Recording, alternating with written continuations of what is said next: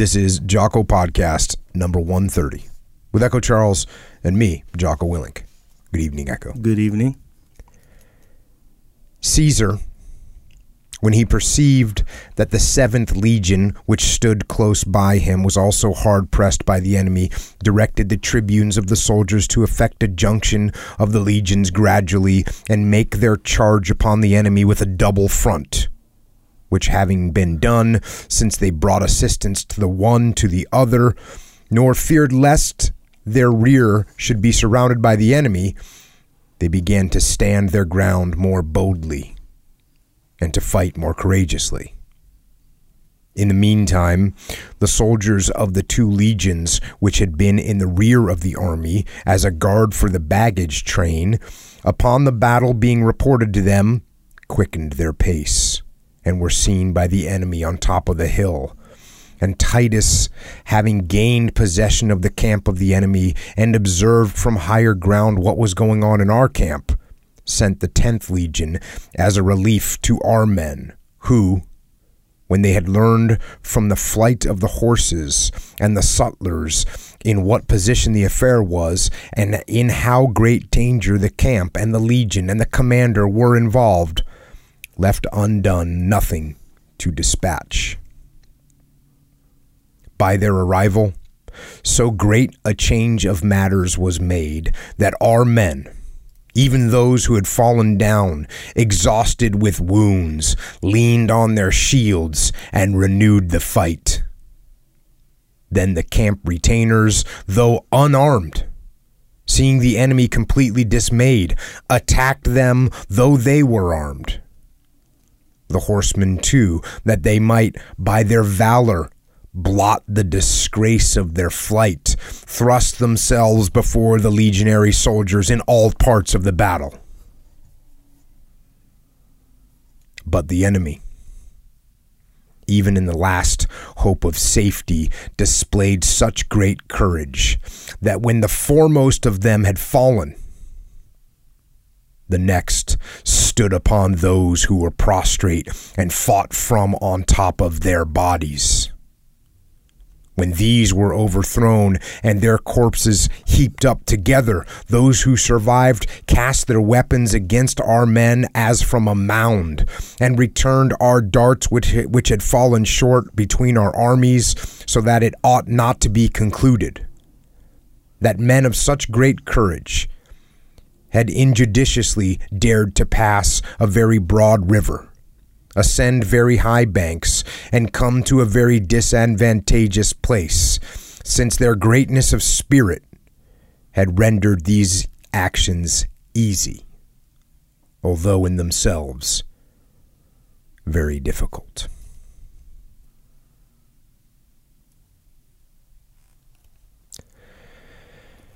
So, war is eternal,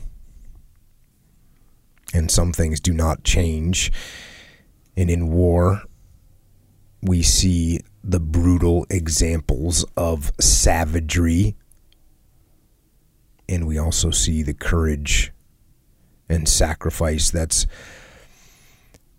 hard to find anywhere else. Like in that passage right there, unarmed men attacking the enemy and even the enemy showing courage, climbing on top of stacked bodies of their brethren to gain a little bit of high ground. Think about that gaining the high ground by climbing on the backs of your fallen comrades.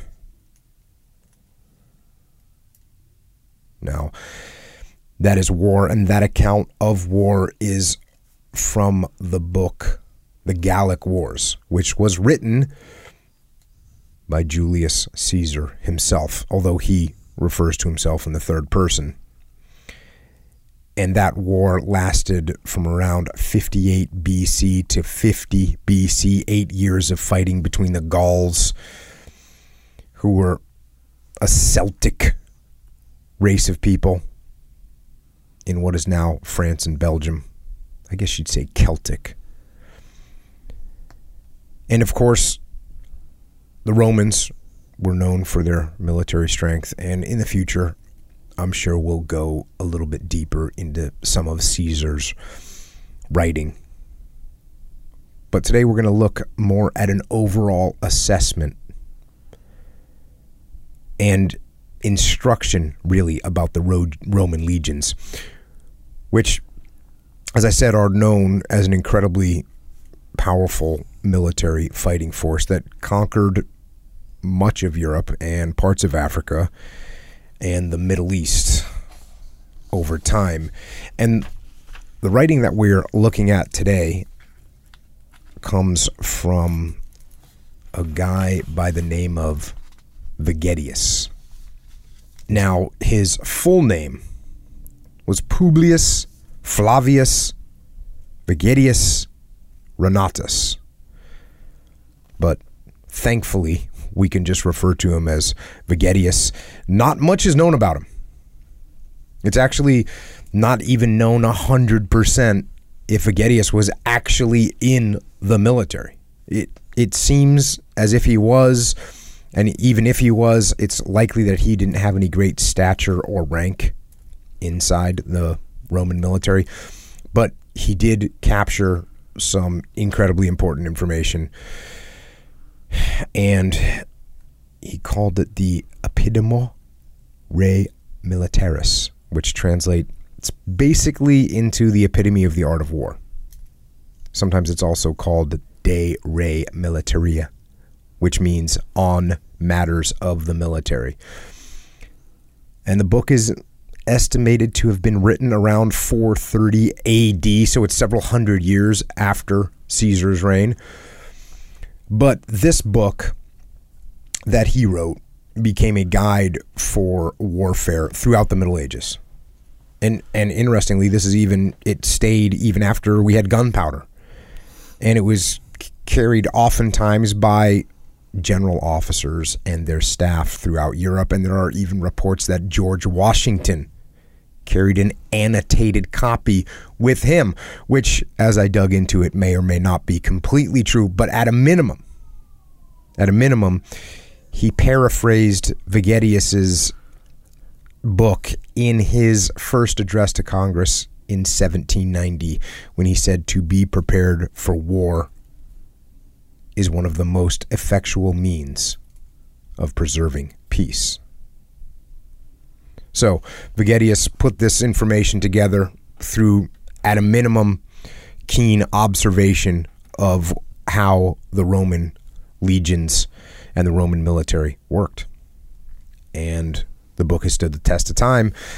So I think we might as well see what we can get out of it. Yes, sir. What do you think? Yes, sir. Agree? Check. It starts off strong. We'll say that. Sure. starts off right here. Victory in war does not depend entirely upon numbers or mere courage. Only skill and discipline will ensure it. That's a common theme. Mm-hmm. We find that the Romans owed the conquest of the world to no other cause than their continual military training, exact observance of discipline in their camps, and unwearied cultivation of other arts of war. Does this mean I'm just going to be talking about discipline for the next as long as I'm alive? Yes. It's it's entirely possible, isn't it? Mhm. Yeah. It's interesting that he says it's it's important than just mere more important than just mere courage. Right. courage is important, Mm. but there's something more important: discipline Yes. And skill. and skill. Skill. You like that part? Yes. Okay. Romans, okay, they thoroughly understood the importance of hardening them. So he's talking about what the Romans, he's talking about the Romans, that's the they. They thoroughly understood the importance of hardening them by continual practice and of training them to every maneuver that might happen in the line and in action. Nor were they less strict in punishing idleness and sloth. See, sometimes I stick up for like our generation or being modern, Mm-hmm. saying like, no, you know, we're we're kind of hardcore too. Sure. But then I read stuff like that and I kind of wonder. Yeah. I kind of wonder. yeah. The courage of a soldier is heightened by his knowledge of his profession, and he only wants an opportunity to execute what is he is convinced he has been perfectly taught. So that makes sense. I did an interview a little while ago, and as, it hasn't come out yet. It was with NPR, mm-hmm. NPR, National Public Radio, mm. but he was asking me. He had heard me say in an interview that, like, I wanted to go to war, and he was kind of surprised about that. But that's exactly what this is talking about. Hmm. You train and you're convinced that you've been taught well, and then you want to go get after it. Especially when you're young Yeah. and you have nothing to lose. Back to the book. A handful of men inured to war proceed to certain victory, while on the contrary, numerous armies of raw and undisciplined troops are but multitudes of men dragged to the slaughter. No big deal. Yeah. Multitudes of undisciplined men, you're just getting dragged to the slaughter. That's life. That's life. Oh, and here's another point.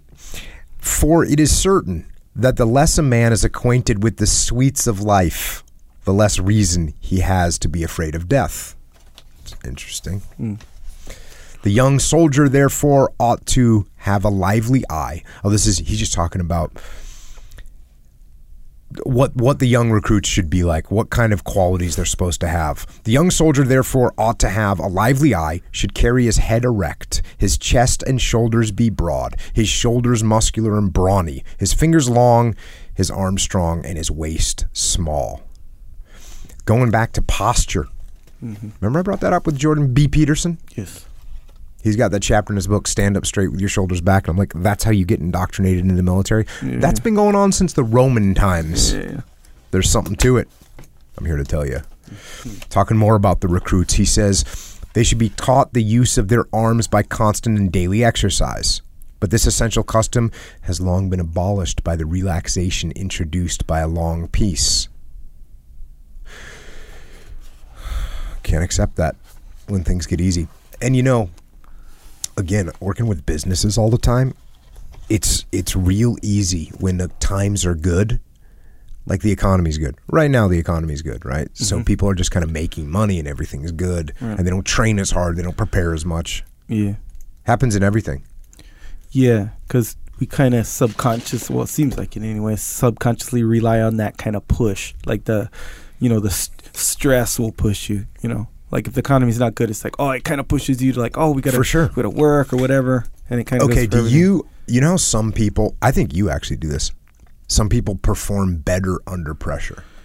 Yeah. The reason I say you because you'll you'll have a video to make, let's say, and Uh-huh. if there's no deadline, let's just say there's no real there's no real Urgency. hope or urgency. Sure. Like I'm not I'm not I'm not expecting to see that. But then sometimes there's a deadline, like for a muster video, yeah. And and there comes the deadline, and boom, there's the video. Yeah. Midnight, one o'clock in the morning, Yeah. into my email.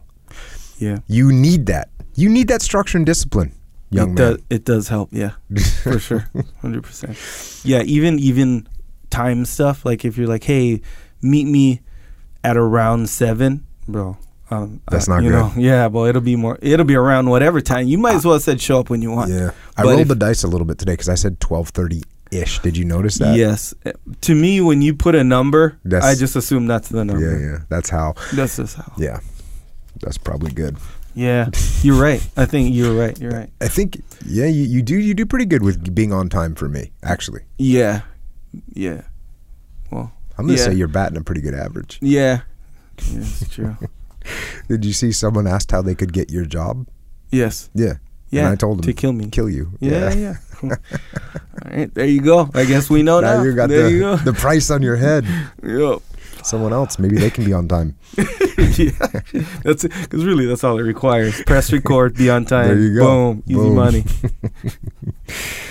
All right, now he's talking a little bit about initial training, going back to the book. The first thing the soldiers are to be taught is the military step, which can only be acquired by constant practice of marching quick and together.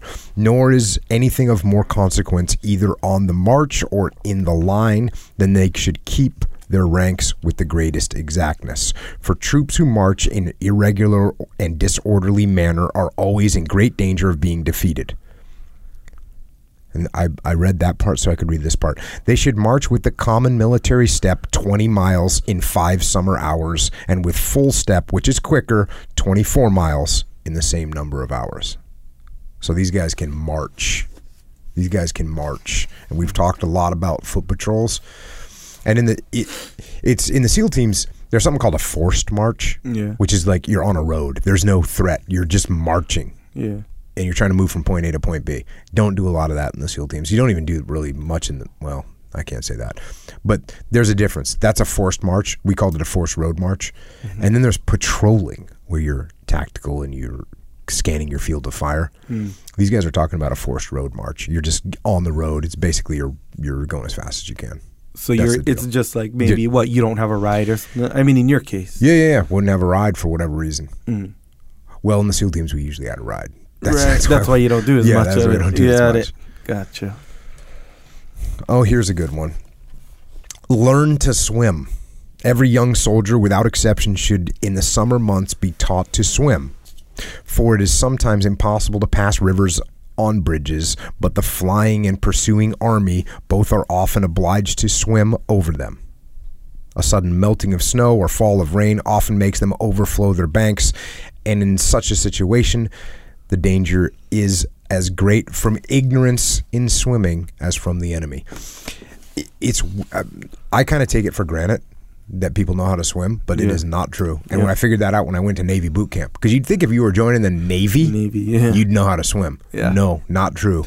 Yeah. Not true at all. People did not know. A decent amount of people did not know how to swim. Yeah, I'm with you. i shoot, I come from Kauai, where you know everyone knows how to swim. Yeah. Even at like two years old, Yeah. people you know you know how to swim because you're on an island. Yeah. and that's all. but yeah, man, there's people. Yeah, straight up. Some people haven't even seen the water. You know, like the ocean or whatever. Well, there's definitely people that haven't seen the ocean. Yeah, I mean, when I went to when I went to SEAL training, there was guys that had never been to the ocean before. Yeah, they that's were what I from mean. Iowa. yeah, You know, no, they're just salt. Why does the water taste salty? yeah. Yeah, was it? yeah. So yeah, parents teach your kids how to swim. They have those good programs now where they do the little floating program, so like even a little baby can float themselves and stuff. But you can look that up on YouTube and learn how to teach your your like baby to swim. Yeah, it's and be careful. incredibly effective. Yeah, be I'm careful. throwing the uh, what's that called? the safety. Tip. Yeah, the safety tip. Mhm. Yeah, that's that's you got to you know when you're doing anything in the water, you, you got to be careful, really careful. Yeah. Even when you're training in the water, you got to be really careful. One up, one down is the rule. Like if one person's doing some training, someone's got to stand there and watch them to Mm. make sure that they're safe. Yeah. But yeah, if you don't know how to swim, learn how to swim. Back to the book. No state can either be happy or secure that is remiss and negligent in the discipline of its troops. For it is not profusion of riches or excess of luxury that can influence our enemies to court uh, or respect us. This can only be effected by the terror of our arms. It is an observation of Cato that misconduct in the common affairs of life may be retrieved, but that it is quite otherwise in war, where errors are fatal and without remedy, and are followed by immediate punishment. For the consequences of engaging an enemy without skill or courage is that part of the army is left on the field of battle, and those who remain receive such an impression from their defeat that they dare not afterwards look the enemy in the face. That's powerful stuff right there. This can only be affected by the terror of our arms. It's underlying, there's little underlying threats of violence and everything that I shouldn't say everything, but they're just there. Almost Oh, everything. let me let me let me break it down a little bit more uh-huh. because I don't want to make a broad statement about the whole world. But when I was a young guy in a SEAL platoon, there was definitely underlying threats of violence. I mean, Oh, yeah. even with a big smile on your face, even amongst total bros, like the the, the thing that's underlying Yeah. is like, well, you know, Yeah. if this it escalates, down, you, know. we know how that could go. so, yeah, have the discipline, train. It's I I, I don't know why I'm finding this book like almost comical in how just on point it is with everything I think about. I kind of noticed that earlier. Yeah, I'm just. I mean, the whole opening thing, the whole opening, the opening onslaught of discipline. you know, I was straight up into it. Mm-hmm. So, back to the book. To accustom soldiers to carry burdens is also an essential part of discipline. Recruits in particular should be obliged frequently to carry a weight of not less than 60 pounds, exclusive of their arms, and to march with it in the ranks. This is because on difficult expeditions, they often find themselves under the necessity of carrying their provisions as well as their arms. Nor will they find this troublesome when inured to it by custom, which makes everything easy. Boom, there you go. Wear the gear that you're wear the gear that you're going to fight with. Get used to it. Get used to it. I used to I used to talk about this with like discipline equals freedom, the mm-hmm. whole idea of it. I'd say if you have the discipline to wear your gear all the time, then you'll have freedom of movement when you need it. Right. You know, and Yeah. I, I kind of felt like that was a stretch. Does that seem like a stretch? N- Well, no, not anymore. Yeah, I not mean, anymore. Just kind of pull Yeah. it back into the non-stretch zone. Yeah, yeah, for for sure. Because like, yeah, okay. So you have y- y- all your gear on, right? And Jody Mitic was kind of talking about this. I think when he was like, "Oh man, you know, like it was just a pain in the ass to wear and Yeah. all this stuff." That feeling, that's a real feeling. Yeah. it's, man, this is a pain. Uh, all this gear, this is digging into my, you know, or I'm not used to it, or kind of thing. But man, you get a guy who's really used to it, but that's not even That's a not factor. even a factor. You know, he's free and from it does. It ta- there's two things that happens. Number one, you get used to it. Number two, you figure out your gear so that your gear works properly. Yeah, so it's like, yeah, you can. because your gear when you first put it on, no matter you could go to the best gear store in the world and you buy gear and it's not going to fit you quite right. You're gonna have to make little modifications. You have to adjust it. You have to put the weight somewhere else. Now in football, you wouldn't always wear your gear in practice, right? um it, it was pretty designated like depending on the day you know so you know two days you have full gear you know two days you have just helmets and shoulder pads or whatever but yeah you were you wore Oh, what you were supposed to some guys would like maybe not wear their mouthpiece or something like that but it, it'd be rare i think Hmm. in the nfl like they won't wear their thigh pads or their hip and that's just because it's a pain. I don't I don't know. I can't really speak for I think I know that guys who run a lot and if you take out your thigh pads and your like hip protectors and stuff, it helps you run for sure. But you Mm. So run that you- risk. Then you should train with it. You should train with it, but here's the thing though. If if there's a rule cuz some guys even in the game they just won't wear it. Hmm. They just simply won't wear it. But you do run the risk of like if you get what's called a hip pointer, there's an injury called a hip pointer. It's Mm-hmm. basically your external obliques. They kind of overlap your hip bone, right? And when a helmet or something hits that and crushes your external oblique against your hip bone, it's called a hip pointer, and it's it's a debilitating, painful injury. The kind where even in everyday life you're out of the game, you're out of the game, and I've had it before. So hip protectors will help against that. So you run that risk, uh, you know. So it's up to you, man. I mean, I think in college, I know in high school it's a you, it's a rule. You Mm. gotta wear a hip protector, but um, I think in the NFL you don't have to. Well, that's good. I think the overall point is, and it sounds like the football was on board with it. Train how you fight. Yeah, wear the gear. Train how you fight. But it's tough too, though. In f- in and this goes for any contact situation, even obvious and really in the military. But it's it's almost like so obvious in the military that it's a given, where that you can't train exactly how you fight. You know, Mm. Yeah, 'cause so you can't shoot each other. yeah, and and exactly right. So like I said, really. I used obvious. to tell guys that. I used to be like, "Hey, unfortunately, I'd you know, I'd be like, Right. unfortunately, I can't put guys out here to actually kill you, and you do the wrong like, thing." like know, you really like, want yeah, that. yeah. Yeah. Like Same thing for for football, as it turns out, where you can't just have guys going live five can't days have- a week. You know, somebody hip pointers or you'd be all day. Yeah. Actually, so he goes on to talk about. He talks about some slack here, going back to the book, but negligence and sloth, having by degrees introduced a total relaxation of discipline, the soldiers began to think their armor too heavy, as they seldom put it on. They first requested leave from the emperor to lay aside the, the cuirass, and afterwards the helmet. In consequence of this, our troops in their engagements with the Goths were often overwhelmed with their showers of arrows. So there you go. You start taking that little shortcut. And I like how he says it's by degrees. Mm-hmm. Like, no one just wakes up in the morning and says, I'm going to be weaker now. Yeah, yeah. I'm It's- over this whole it's thing. they just they just start to decay just a little bit. Yeah. Take a little shortcut. Yeah. You know, here's here's a here's a here's a workout a workout tip. Jocko's workout tips. I'm serious. This is a this is like something that goes through my head mm-hmm. when I'm doing some exercise. Let's say it's squat day, and let's say it's it's I'm doing the 20 rep squats, which is just painful, Yes. and I have that thought in my head where sometimes you know I'll be like, oh man, you know what, just. I'll just do 16 today. And Yeah, that's pretty yeah, good yeah. because you know, like I mean, I worked really hard yesterday, and I'm kind of tired. And you're still doing it. and I'm still doing. At least I did them. And you know what? I'll, you know, blah blah blah blah. And when I hear myself saying that, I always think like that's the be- that's the first step down Yep. down the slippery slope to Yeah. decay. And I'm not mm-hmm. gonna do it. Yeah. I'm not gonna do it. Have you ever have you ever skipped it? Come on, be be real. Have you ever s- what? Have you ever skipped it? Like you know those doubts, not doubts, but those those thoughts of hey, let me let me slack. Not skipping Oh. workout. I mean, have you ever given The in? only time the only time where I've been like, you know what, I'm not finishing this workout is like I'll hurt something. oh, for And yeah, and that's way different. and and I've done it where I've done it where I haven't done that. That's a lesson learned. Like I've been like I remember one time I was squatting and I, I like felt a little, you know, you get a little t- t- twinge in your back. yeah, yeah. I got one of those, and then I kept going, and then I was debilitated. I was like, Yeah. I was like, not good.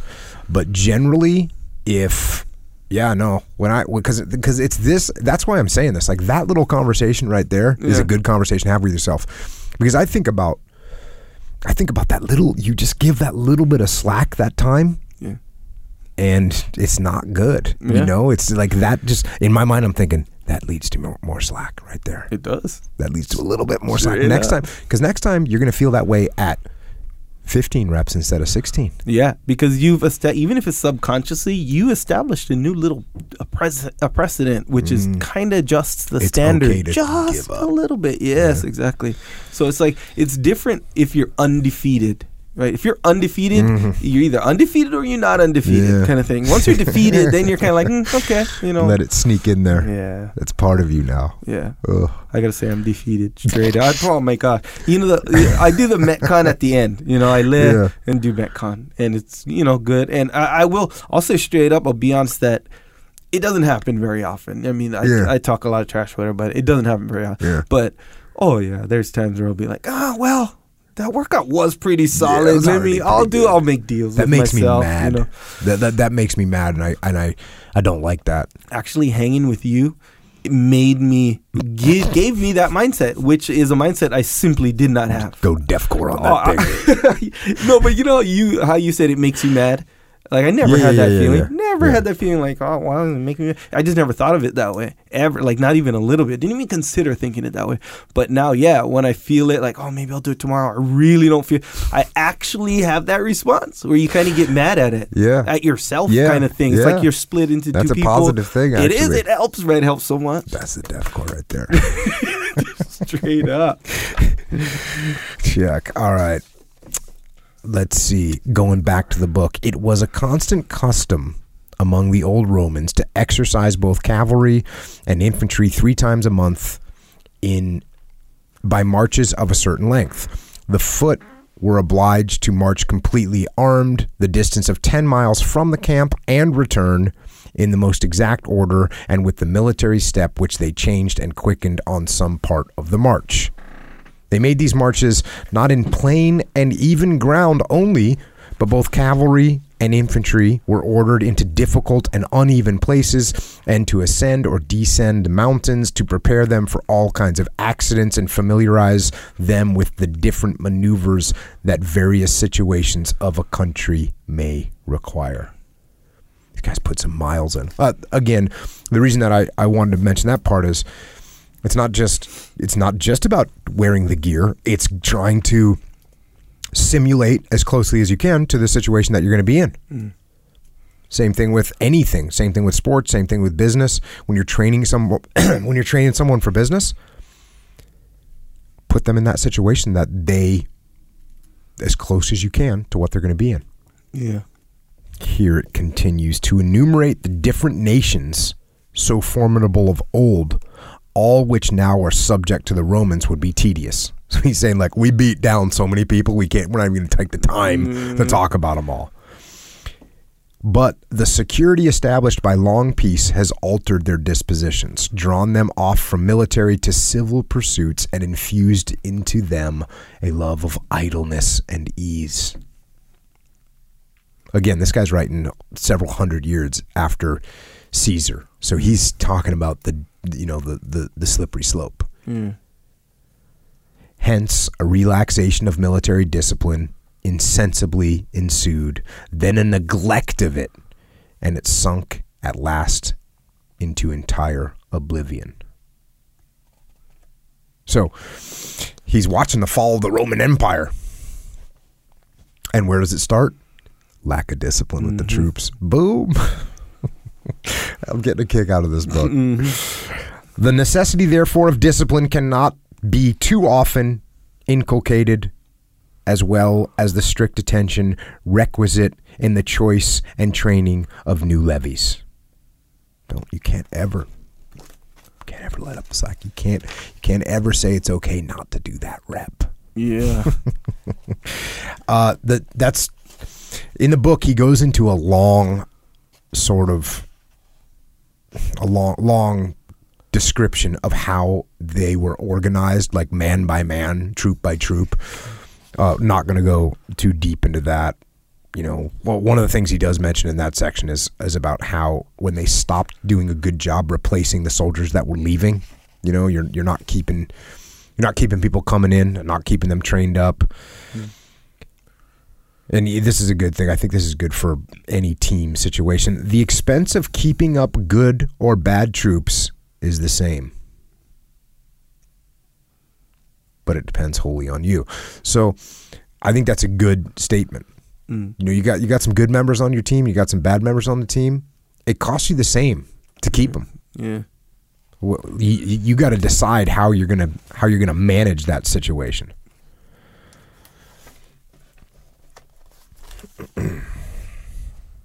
Back to the book. In former times, the discipline was so strict that the tribunes or officers not only caused the troops under their command to be exercised daily in their presence, but were themselves so perfect in their military exercise as to set them by example.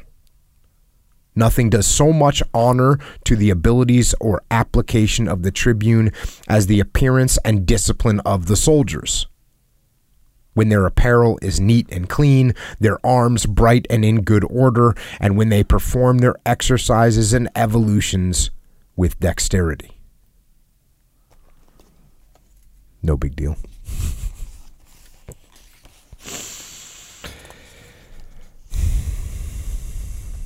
More. He's talking about just keeping the elements organized in a combat situation. Lest the soldiers in the confusion of battle should be separated from their comrades, every cohort had its shield painted in a manner peculiar to itself. The name of each soldier was also written on his shield, together with the number of the cohort and century to which he belonged. I like that. I had a note in here about how we we would name our vehicles, so you'd know what vehicle to get into. You know, like the Your Humvees. one. The Humvees yeah. would have names, Yeah. so you'd know which vehicle was yours. Was there one called Zev? or yeah, they had all kinds of Yeah, yeah. names for them. my first deployment to Iraq.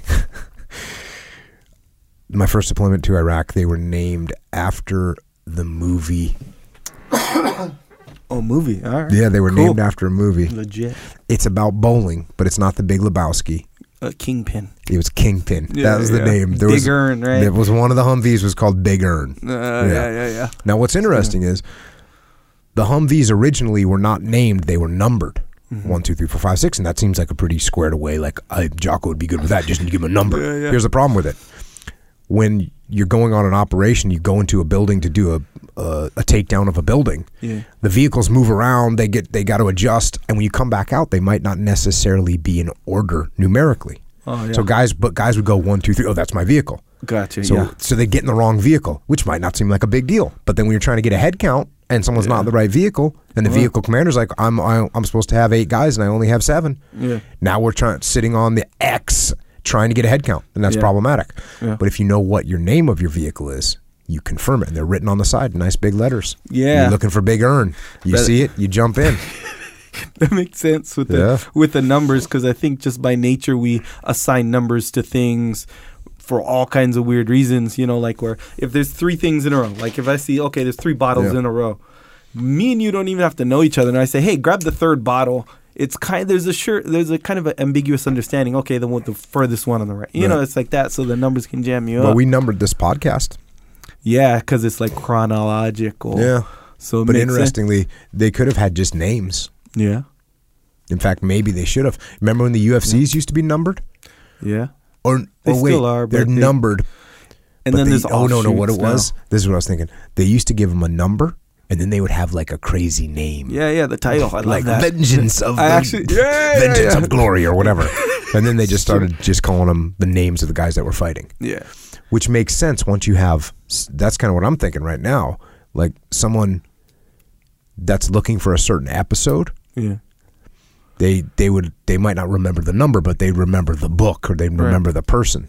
Yeah. That's kind of so, interesting. So we kind, but we do kind of do it like that. Yeah, yeah, kind of, the kind of. But yeah, I wonder what is is there value to having a number aside from keeping account of how many episodes there are? Well, I think I think someone now can if you know what one you're looking for and then you find it, Yeah. then you can go and find it easy in Oh, your yeah, huh. platform. Yeah, But the the easiest way, if you want to know what, because sometimes I don't remember what a particular, if you Google Jocko podcast and then whatever thing that you're looking for, Yeah. it'll take you to the YouTube video. Right. It'll take you to the YouTube video. Yeah, because the YouTube videos that put the Somebody just told me on on somebody said, "Hey, you should review this book." yeah, Maurice Strategicon. strategicon. Strategicon, yeah. And I said, he said, you should review this book. And this guy's like been in the game for a while. And I said, you should check out podcast. And I didn't remember what number it was. So I Mm. Googled Jocko Strategicon and I found 57. Boom, done. Boom. There you go. So now you can say 57. It's easy to go back in there and look, right? Yeah. Check. All right. Talking about drilling the troops, back to the book. The younger soldiers and recruits went through their drills of every kind every morning and afternoon, and the veterans and most expert regularly once a day. Length of service or age alone will never form a military man. For after serving many years, an undisciplined soldier is still a novice in his profession. by practice only can be acquired agility of body and the skill requisite to engage an enemy with advantage, especially in a close fight. But the most essential point of all is to teach soldiers to keep their ranks and never abandon their colors in the most difficult evolutions. Thus, men thus trained are never at a loss amidst the greatest confusion of numbers. The recruits likewise are to be exercised with wooden swords at the post, to be taught to attack this imaginary antagonist on all sides and to aim at the sides, feet, or head, both with the point and edge of the sword.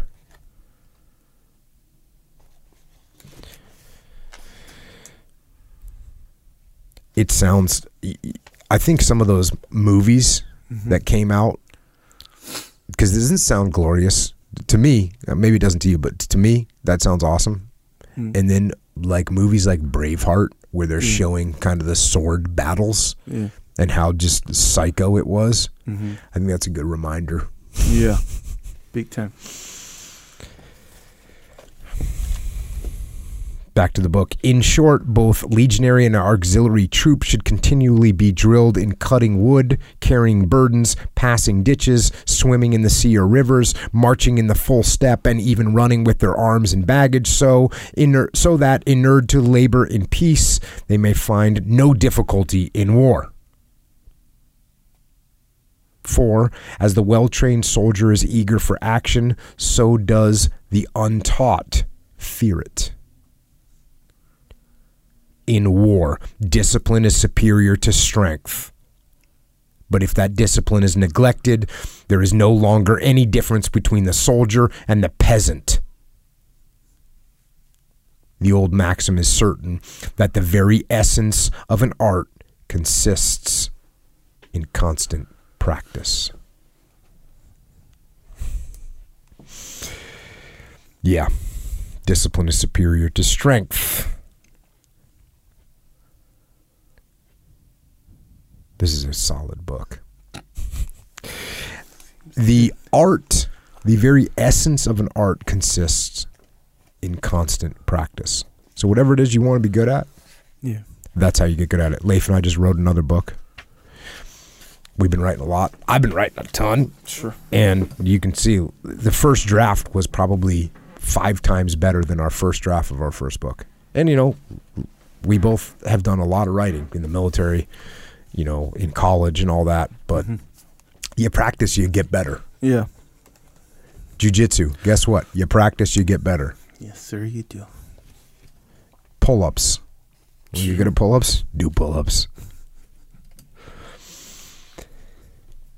Here we go. The Lacedaemonians made war their chief study.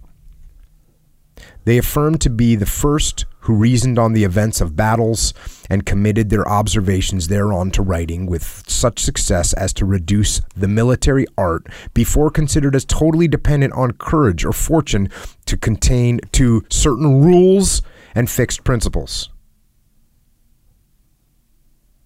As a consequence, they established schools of tactics for the instruction of youth in all the maneuvers of war. How worthy of admiration are these people for particularly applying themselves to the study of an art without which no other art can possibly exist. Boom. That's interesting. It's interesting. Can you imagine it? Well, for me, you know, actually, I can't imagine. When you're a kid, you think like war is just like, ah, just charge. And then as soon as you get into the teams, you're like, oh, there's maneuvers you can do. There's mm-hmm. things you need to make happen. There's ways you can get advantage. It's not just what they call it, courage or fortune. It's not just that at all. Yeah. There's a whole lot of things involved, and it's also interesting that they were doing, they were doing studies and debriefs on the war, on the battles, hmm. because it sounds like people weren't. He says, "Hey, look, they were the first who reasoned on the events of battles and committed their observations thereon to writing, with such a suce- success to figure out that there's a military art." And how, you know what, how fired up is it that to study this art of war without without which no other art can possibly exist. Too strong for you? Uh, yeah. I don't Too know. strong I for Charles? Too strong? I can see it. That's a bold statement for sure. It's a real bold statement. I don't think I've thought about it enough to offer any sort of an opinion. Yeah, You know, on the deal. But hey, man, I dig it. Kind of like, kind of like exercise in life, right? Or health in life. Yeah, that's You true. know. Uh, but yeah, sure, cool. You seem pretty fired up about I am it. very fired up about that. yes, you do. sir. And this is where George Washington's statement kind of paraphrased from. Back to the book. He, therefore, who desires peace should prepare for war. He who aspires to victory should spare no pains to form his soldiers. And he who hopes for success should fight on principle, not chance. No one dares to offend or insult a power of known superiority in action. Do you get bummed out that you didn't learn this in third grade? Like this whole thing, Uh, yeah, yeah, yes, right? including jujitsu for sure. Yeah. Well, yeah. I I feel like, and you kind of, I learned this kind of from you in the beginning, where Mm-hmm. you know how you have this kind of big picture kind of mindset, right? Mhm. Like the the long game. Mhm. You're always like, you used to always correct me when I have this like short sighted. Yeah. That's what I wish I understood. Slash, even I don't know if kids are even capable. Yeah. Really, but well, no, you're 100% right. And I've actually said this many times that kids have a hard time connecting what they're doing now Yeah. with where it puts them in the future. yeah, And I, sh- I say kids, and by kids, I mean me, everyone. Yeah, I mean, yeah. I'm better now. yeah, But when you're when you're a kid, like it made and, and kids, some kids are different. You know, like some of my some of the kids that my kids hang around with, some of them are dialed Yeah. where they've just got a vision. They know where they're going. They know where they're going to be in eight years. They know what they want to do. Hmm. That's not a majority of the kids. Most kids are, you know, like, well, hey, I can get this right now, Right. and that's cool. And they don't think about how it's going to affect them in the future. And that's that's that's just really problematic. Yeah. Not understanding that long game is really problematic, and I think we do a bad to- a bad job of teaching it as parents and as teachers and as a society. Yeah. Yeah, agree. Uh, well, I mean, there's because you have you know like JP says this and and Leif said this where when I they, they're like when I was a kid, even you say you wanted to be some sort of a commando. Yeah. At least you had like an idea, you know. So there was at the very least somewhat in your mind to be like, hey, oh, for sure. If I No, do this, that was that was a savior. yeah. So I think some families just through tradition and stuff like that, they'll have that structure. Like, hey, you're a I don't know, you're a Johnson, so Mm-hmm. Yeah. you do this X Y Z, and it's just a matter of getting the kid to embrace that, which is really kind of like either they do Which or they no don't. small And- task, yeah, by the I mean, I I think if you're fair to your kids, because I think a lot of times like we get caught up in like our own feelings, you know, in this thing, like what you know, I don't know, your kid's not listening to you or something like that. You're like, oh, my kid's not listening to me. You know, you Mm-hmm. get caught up in the feeling that Emotions. yeah, you know, that rather than hey, you know, that's this is a problem that needs to be solved kind of thing. So I think that's the way you can alienate your kids real easy and it's a common thing, I think, where you know, we'll alienate our kids and then they won't embrace the, the, the pride and tradition of your family No. because they're like alienated. You alienate them in one way or another. Sometimes you don't even know you alien. You know, they're like, oh, he's in a rebellious phase. Mm, You know, like sure, there is such thing as a rebellious kind of phase because Yeah, yeah, you know certain sure. kids they gather this or they gain the sense of like empowerment in certain ways. You know, so they want to test it out. They want to test the Well, boundaries yeah, and all that. I, I and dig it. subconsciously, they know they got to break away from their parents at some point, Yeah. and they got to start practicing that. Yeah, it seems it seems natural. But if you have successfully alienated your kid, when that rebellious phase comes, they're stepping right outside the, the Yeah, game. They're yeah. starting their own thing. In fact, they'll, they're going to have some resentment against dad, who's this unfair tyrant, who's lame, heaps this Isn't it stuff funny though how me. like the kids never think their parents know anything? I know, right? You know, as a parent, I understand why. I totally do. I'm like, oh, I, I get it Yeah. now. But that is funny. That is Yeah. really funny, actually. I mean, we just don't. It's not just parents. Like your teachers don't know anything. I'm not speaking for everybody, but like when I was a kid, Yeah. parents didn't know anything. Teachers didn't know anything. I knew everything. Bunch of dorks. Bunch of idiots. God, I'm stupid. So if you're listening to this and you're, you know, under the age of 40, you might want to listen to your. All right, that's good stuff. He who desires peace should prepare for war. Remember that one. Hmm. Back to the book. An army too numerous. So now he's talking about the size of the army. The, an army too numerous is subject to many dangers and inconveniences. Its bulk makes it slow and unwieldy in its motions, and it is obliged to march in columns of great length. It is exposed to the risk of being continually harassed and insulted by inconsiderable parties of the enemy. The encumbrance of the baggage is often an occasion of its being surprised in its passage throughout difficult places or over rivers. The difficulty of providing forage for such numbers of horses and other beasts of burden is very great. Besides, the scarcity of provisions, which is to be great, carefully guarded against in all expeditions, soon ruins such large armies where the consumption is so great that notwithstanding the greatest care in filling the magazines, they must begin to fail in a short time, and sometimes they unavoidably will be distressed for want of water. But if unfortunately this immense army should be defeated, the numbers lost must necessarily be very great, and the remainder, who save themselves by flight, too much dispirited to be brought to action again. And I read that whole thing so I could read this, which is saying, hey, like you get too many people. I read that whole thing so I could read this. The ancients, taught by experience, preferred discipline to numbers. Like we'd rather just have a small squared away group Yeah. than a ton of guys.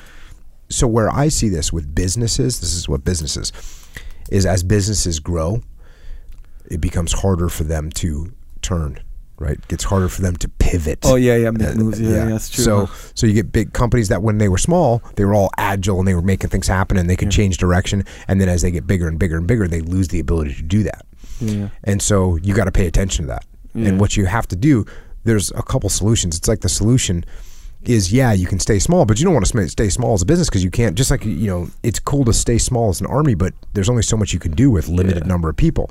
So what you have to do is you have to start to become more aware of uh, what's going, what's going, what's coming down the pipe in the future. Because it's going to take longer for you to pivot this this big Yeah. monster you've got. yeah, So you've got to do it.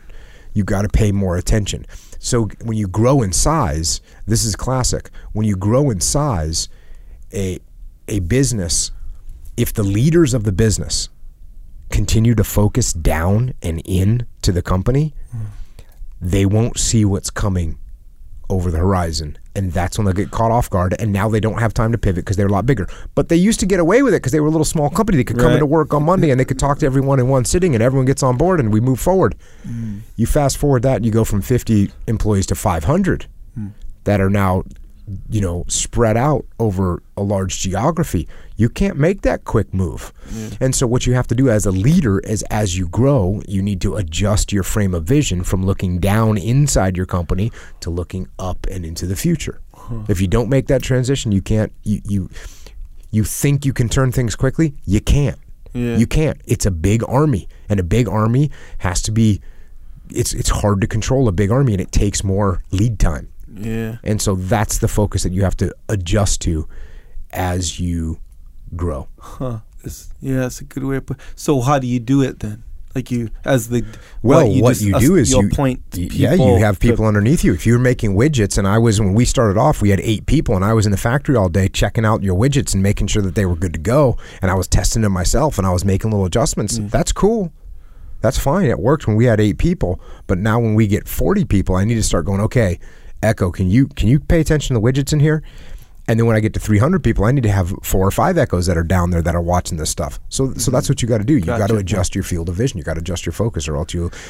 And what fools people, what fools people, what catches them off guard is that they think they can still pivot quickly mm. because they were able to do it when they were smaller. When they had 30 or 40 people, they were able to pivot quickly. They got mm. 300, they can't do it, Yeah. and they get caught off guard.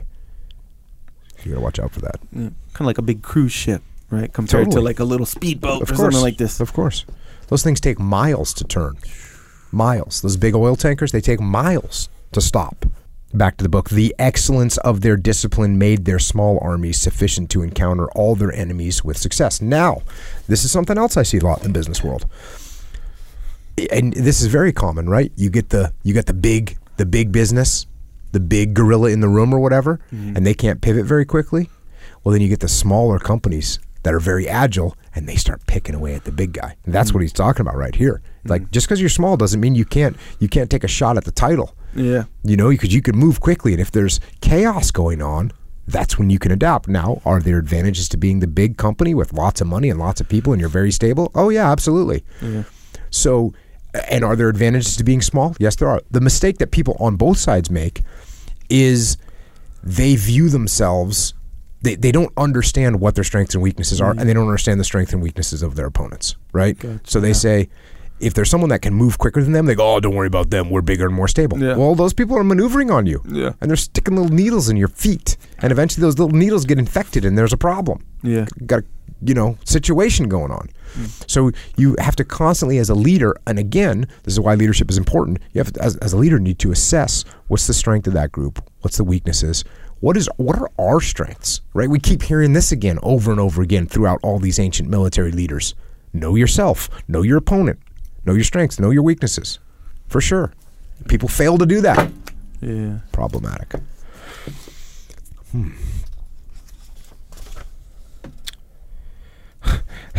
Here we go. Uh, famine makes greater havoc in an army than the enemy and is more terrible than the sword. You know, I every time I, we've read that in the last couple books, people talking about how it's better to starve your enemy. It just makes me really, really thankful that there's abundant food in this country right now. Yeah. It really does. I mean, I, I've never been starving, and can you imagine starving to death? It's got to be absolutely heinous. Yeah. Worse than the sword, according to Vegetius. An army drawn together from different parts sometimes is disposed to mutiny, and the troops, though not inclined to fight, pretend to be angry at not being led against the enemy. Such seditious dispositions principally, principally show themselves in those who have lived in their quarters in idleness and effeminacy. These men, unaccustomed to the necessary fatigue of the field, are disgusted at its severity. Their ignorance of discipline makes them afraid of action and inspires them with insolence. So, you let your it's one of those it's one of those dichotomies. That's what it is. If you let your people do whatever they want, they get soft and then they start to rebel. You want to talk about kids, you know? Let your kids do whatever you want, or Yeah. whatever they want, and see how that works out for you. Yeah. Lack of discipline with your kids, you're going to end up with some rebellious kids. Yes. Now, am I saying that you need to beat them like a dog into submission? No, I'm not saying that at all. Because you know what that dog is? That dog's crazy. That dog will bite you at some point, Yep. Right? Or somebody else. Or somebody both, else. Whatever. Yeah. yeah. It's problematic. So you have to find the balance between those two things. He says there's there's several remedies for this evil. Hmm. Let them be constantly employed either in the field days or in the inspection of their arms. They should not be allowed to be absent on furlough. They should be frequently called by roll and trained to be exact in observance of every signal. Let them be exercised in the use of the bow, in throwing missile weapons and stones, both with the hand and sling, and the and with the wooden sword sword at the post. Let them be let all this be continually repeated, and let them be often kept under arms until they are tired.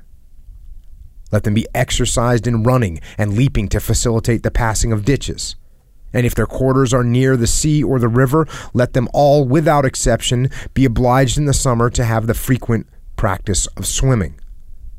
Let them be accustomed to march, march through thickets, enclosures, and broken grounds, to fell trees and to cut out timber, to break ground and to defend a post against their comrades who are in an endeavor to dispossess them.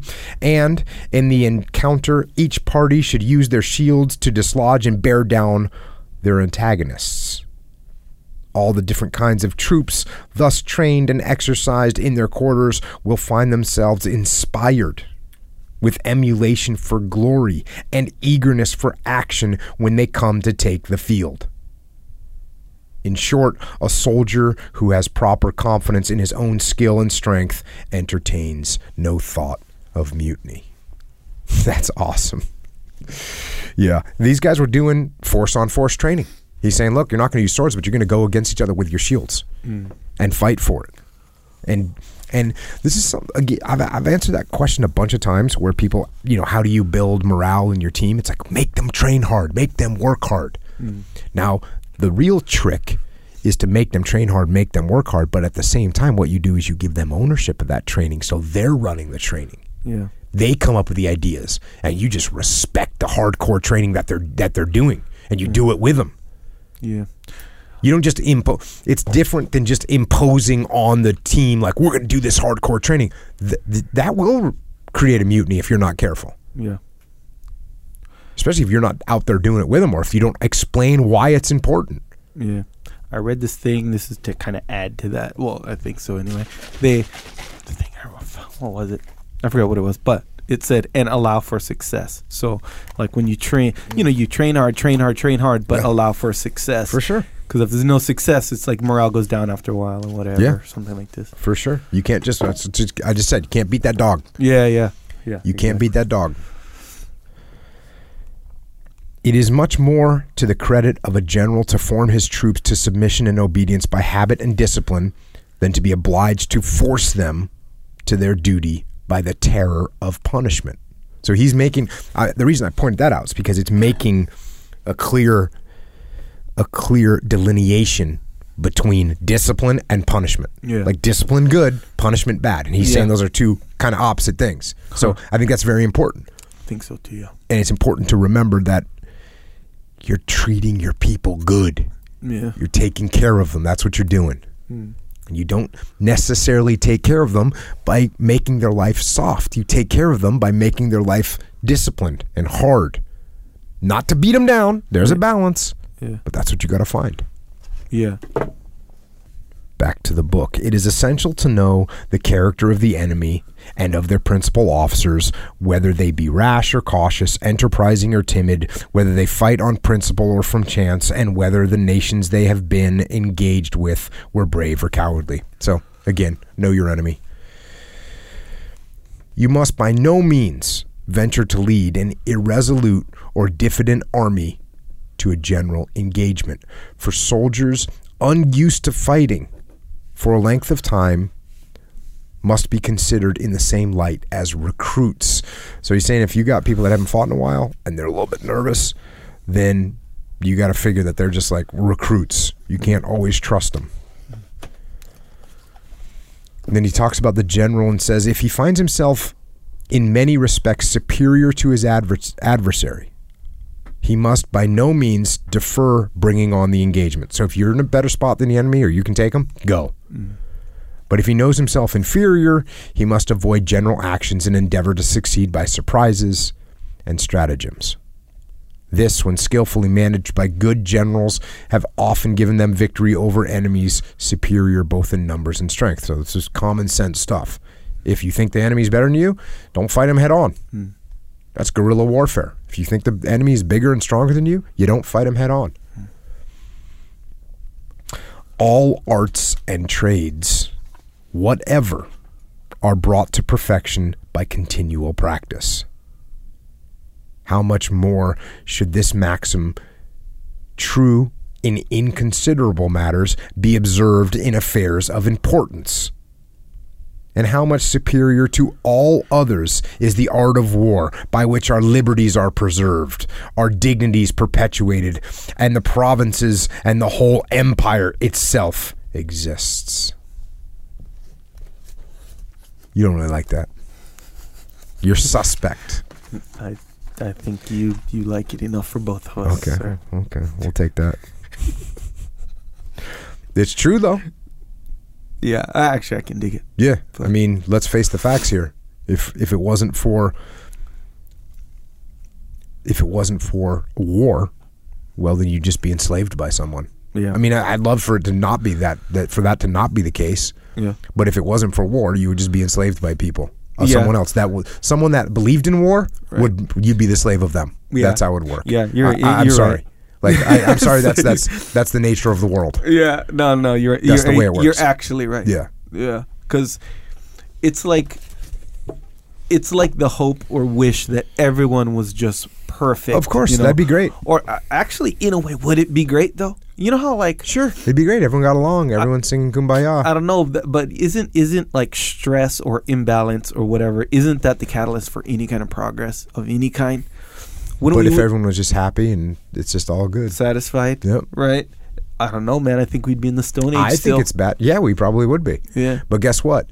If we're in the Stone Age, and I see that you got a piece of whatever, a piece of meat or a rock that I want, guess what? I know, but see, That's that, where that's gonna go But now you're talking reality. Yeah, see? of course. So, but so uh, I mean, I guess the question is not to go off on too much of a tangent, but the question is, would you want it to be all peaceful all the time with no progress? Would you want that? Good theoretical question. Kind of no, right? I mean, Because you're kind of thinking that. You're kind of thinking you like doing graphic design on a computer, which wouldn't exist if it wasn't for war. nope, it would not. There you sir. go. All right. Point taken. But even like even like competition, right? You know how it's like, yeah, competition is good. Healthy competition is good. It's Yeah. good for you. It makes you be. It doesn't feel like that in, when you're in the moment. It's like, let's say you're just dominating in whatever. I don't know. You you you play tennis. I don't know, and you're killing everyone. Mm-hmm. You're number one. You're breaking world records. You're money, and then you kind of notice this new young hungry guy coming, and he Young starts buck. breaking your some of your records. You're like, you don't like that. That makes you kind of mad. You kind of wish that never happened. In but at the same time, that usually is a catalyst for you to start working harder. Sure. And preparing for that young. I'm buck. all about it. Yeah. So, But I you're kind of con- and you like the the head to head. You know, like you like that. yeah, I like the competition. Yeah. You like directly though. You know, like when you say when I think anyway when when they say healthy competition is good. It's the result of healthy competition is good. You get the best products, True. right, in the market True. or whatever, True. and that's the result. That's why it's good. That's why it's kind of empirically good ultimately. Right? I agree. Sure, it's not a perfect You've process, you know. you know, I know you're on the fence, but I know, but but you you like like if I came up and you could tell I was feeling good, that would make you that wouldn't make you nervous. You'd be happy. You'd be like you like that head to head, head to I felt you were feeling good about what? Come on, let's face it, on the mat. Oh, on the mats of Yeah, justice. Yeah, yeah. If you come up to me and you're all excited, yeah, yeah. Or give even me the, give me the Echo Charles scowl. yeah. there. But it okay. Here, Yeah, yeah, I'll put I'll put it more accurately. right. Because I'm I, I just played that through my mind. Yeah, when I see you like that, I'm like, oh, Yeah, Okay. it's even more on. And so I'll even put it more accurately, more extreme, more understandable as far as what I think you're like. So let's say we went and rolled and I tapped you out, right, for the first time. Mhm. Sure, you wouldn't like you wouldn't like that specific thing, Mhm. but when we roll again, that's when you'd be at your happiest right there. That's what I think. Mm. Like I think most of us yeah, yeah, yeah. I mean, you you you want more of a challenge. Yeah, like all the th- it's really on now. That moment to you is a very pleasurable moment. Is what it seems like. For some people, like for I don't know. I would even argue for like a lot of people like that. I mean, maybe that's th- a good example, maybe not. But that moment usually is a very stressful moment.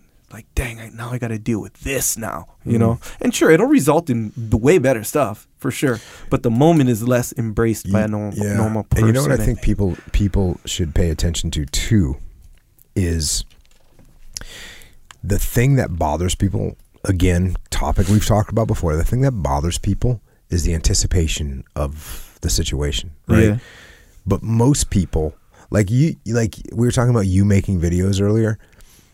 When you know, like there's a muster coming, and you're probably like, "Oh, I got to do this video." That I would imagine hangs over your head more than when you actually are. All right, now you're doing the work and you're putting it together and it's getting dialed. Yeah, that's true. That's how I feel about things. You know, I'll be like, "There's something that I got to do," and I'm like, "It's like, it's like, oh, you know what you do? You attack that thing." Yeah, just jump in. Yeah, And that's true. now, when you talked to me earlier about working out and like, hey, do you ever just call it? Yeah. What I will do, which is major weakness, is I'll I'll like I'll like wait. I'll I'll I'll pace. I've I've posted this on Yeah. Twitter before. Like, yep, I hemmed and hawed. I Yeah. I re I you know redid the weights. I vacuumed the mats. Whatever. I'm taking all kinds of reasons to not start. I'm procrastinating it. I'm gonna do it. I'm gonna make myself do it. Yeah. But I'm just I'm just like being such a baby. Bro, that's And, so funny, bro. yeah. Bro, I do that too, hundred percent. Yeah. it's like I mean, I'm not talking hours. yeah, but it's there. But It- 20 minutes, you know, 20 minutes of like, you know what, I better stretch out a little yes, bit more. yeah. Let me, t- let me. Yeah, yeah. Exactly. That that's, Weak. that's good. Weak.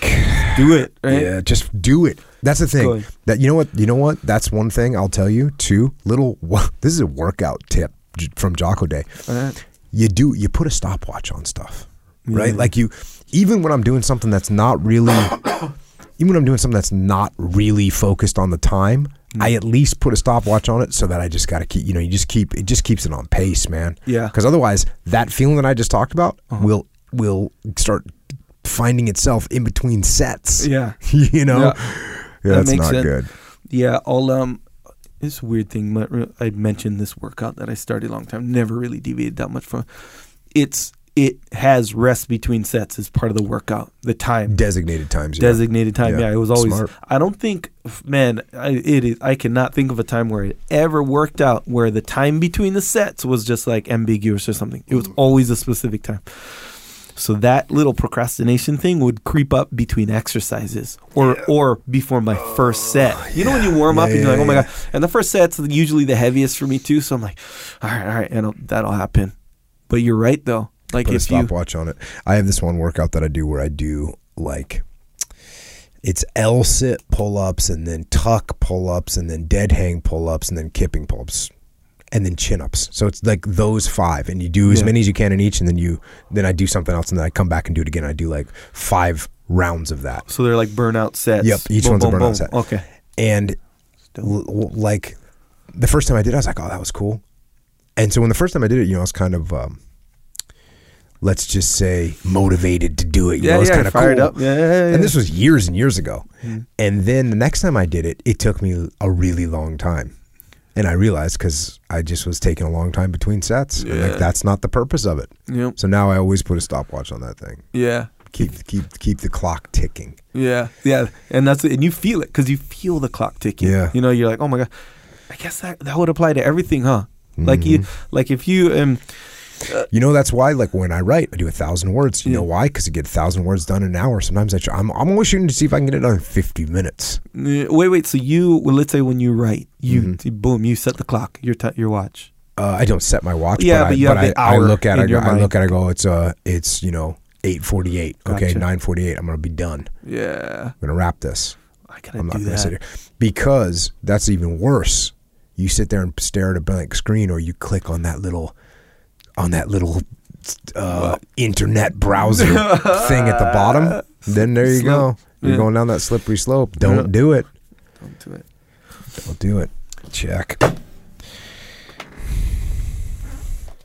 Talking about the general a little bit more. If therefore he finds his army composed of raw troops, or if they have been long on long been unaccustomed to fighting, he must carefully study the strength, the spirit, the manners of each particular legion, and of each body of auxiliaries, cavalry, and infantry.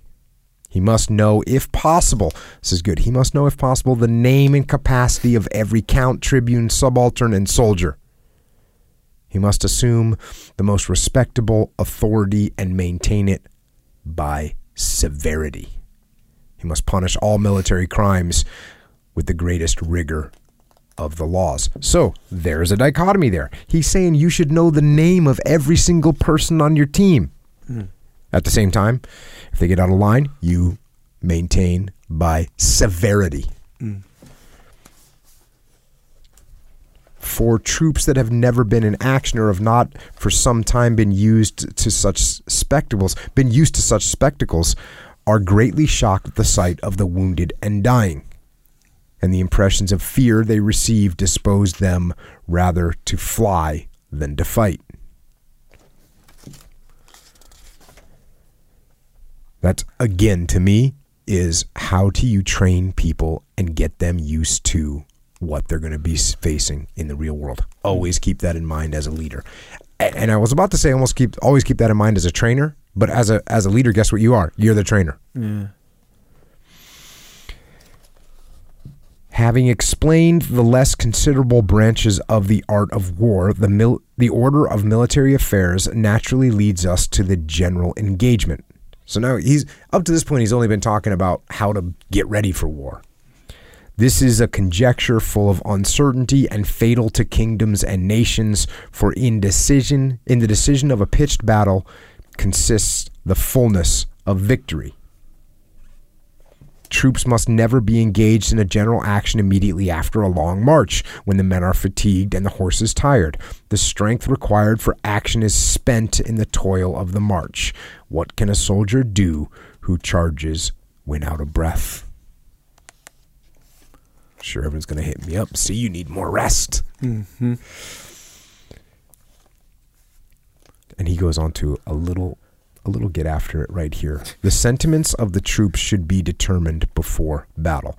It is necessary to know the sentiments of the soldiers on the day of the engagement. Their confidence or apprehensions are easily discovered by their looks, their words, their actions, and their motions. No great dependence is to be placed on the eagerness of young soldiers for action, for fighting has something agreeable in the idea to those who are strangers to it. So he's saying the young soldiers that haven't been to war, that are all fired up to fight, don't listen to him. Because there's some agreeable in the idea of fighting to people that haven't done it before. And then he says, on the other hand, it would be wrong to hazard into an engagement if the old experienced soldiers testify a, disclin- a disclination, a disinclination to fight. So if the if the old guys are like, "Hey, this boss is not a good idea," mm. pay attention. Mm. A general, however, may encourage and animate his troops by proper exhortations and harangues, especially if by his account of the approaching action he can persuade them into the belief of an easy victory. With this view, he should lay before them the cowardice or unskillfulness of their enemies and remind them of any former advantages they may have gained over them.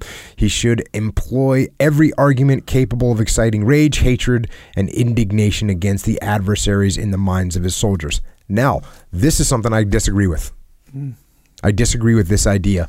I disagree with the idea of telling the troops that it's going to be an easy victory. Mm. Of telling the troops that hey, they're cowards. I don't agree with that. Mm. And because when you do that, there's a lot of things that can go bad. Mm. Uh, number one, when you go against the enemy and you face them and they start doing good against you because they're more skilled than you expected, that's a problem. Yeah. Yeah, it can jam up your morale. Oh, that can jam up your morale really bad. So I don't recommend ever disrespecting the enemy. I recommend you give them. Not to mention, if hey, this can be an easy victory, what's your mindset going into it? Yeah, yeah. Cruising. I mean, first of all, you're not training hard for it. You think you're going to win easy. It's called yeah. Don't do that. No, you you you respect the enemy. I think the point that he may have been trying to make is like, don't be afraid of the enemy. I get that. Nothing to be afraid of, Yeah. but respect him. Didn't Frederick the Great say something like that in last last time? Like something about remind them of how lame they are or whatever. Um, he did say something like that, and actually, it just the thing that he was saying. ah, What was it that he said? He he was saying no. What he was saying was only talk about the enemy with total scorn. Right, right, That's okay. what he I was saying. Only yeah. talk about the enemy with total scorn. And actually, he was also saying like you shouldn't even hate the enemy, but don't let anyone know that you don't hate him and yes. despise him, which was kind of interesting. And he's saying the same thing, like rage and hatred and indignation. That's how you want them to be thinking of the enemy. So they both agreed on that point. Yeah. But I disagree on the point of tell the tell your men that this is going to be an easy fight because it's not going to be an easy fight. Yeah. Back to the book. It is natural for men in general to be affected with some sensations of fear at the beginning of an engagement. But there are without a doubt some of a more timorous disposition who are disordered by the very sight of the enemy. To diminish these apprehensions before you venture on action, draw up your army frequently in order of battle in some safe situation so that your men may be accustomed to the sight and appearance of the enemy. When opportunity offers, they should be sent to fall upon them and endeavor to put them to flight or kill some of their men. Thus, they will become acquainted with their customs, arms, and horses, and the objects with which we are once familiarized are no longer capable of inspiring us with terror. It's amazing how good you get at something like if you've seen it one time. Yeah. You know, and just just think about any situation. Think if if like if you scare someone, which I enjoy scaring people, Sure. but if you scare someone and then they come back in and you try and do the same thing, Yeah. like they're not scared at all. It Yeah. doesn't work. Uh-huh. So, so so that's what that's how you want to prepare your people. You get them used to those seeing what they're going to see. Yeah. Good generals are acutely aware that victory depends much on the nature of the field of battle. When you intend, therefore, to engage, endeavor to draw the chief advantage from your situation. The highest ground is reckoned the best. Always take the high ground.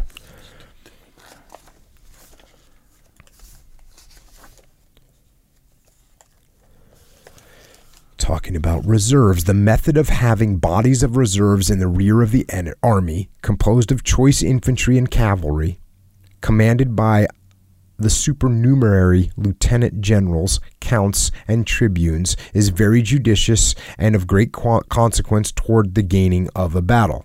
Some should be posted in the rear of the wings, and some near the center to be ready to fly immediately to the assistance of any part of the line which is hard pressed to prevent its being pierced to supply the vacancies made therein during the action, and thereby to keep up the courage of their fellow soldiers and check the impetuosity of the enemy. So always have reserves. Don't overextend yourself. The post of the commander in chief is generally on the right between the cavalry and the infantry, for, from this place he can best direct the motions of the whole army and move elements with the greatest of ease wherever he finds necessary. It is also the most convenient spot to give his orders to both horse and foot and animate them equally by his presence. So position yourself in a good spot.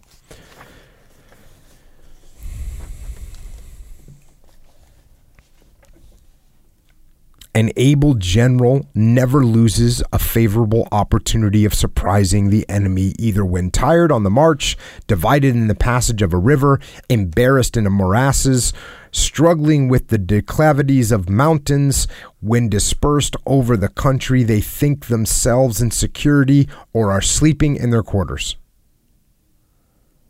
So just take advantage of your enemy whenever they're let their guard down. Hmm. In all these cases, the adversaries are surprised and destroyed before they have time to put themselves on their guard. But if they are too cautious and you and give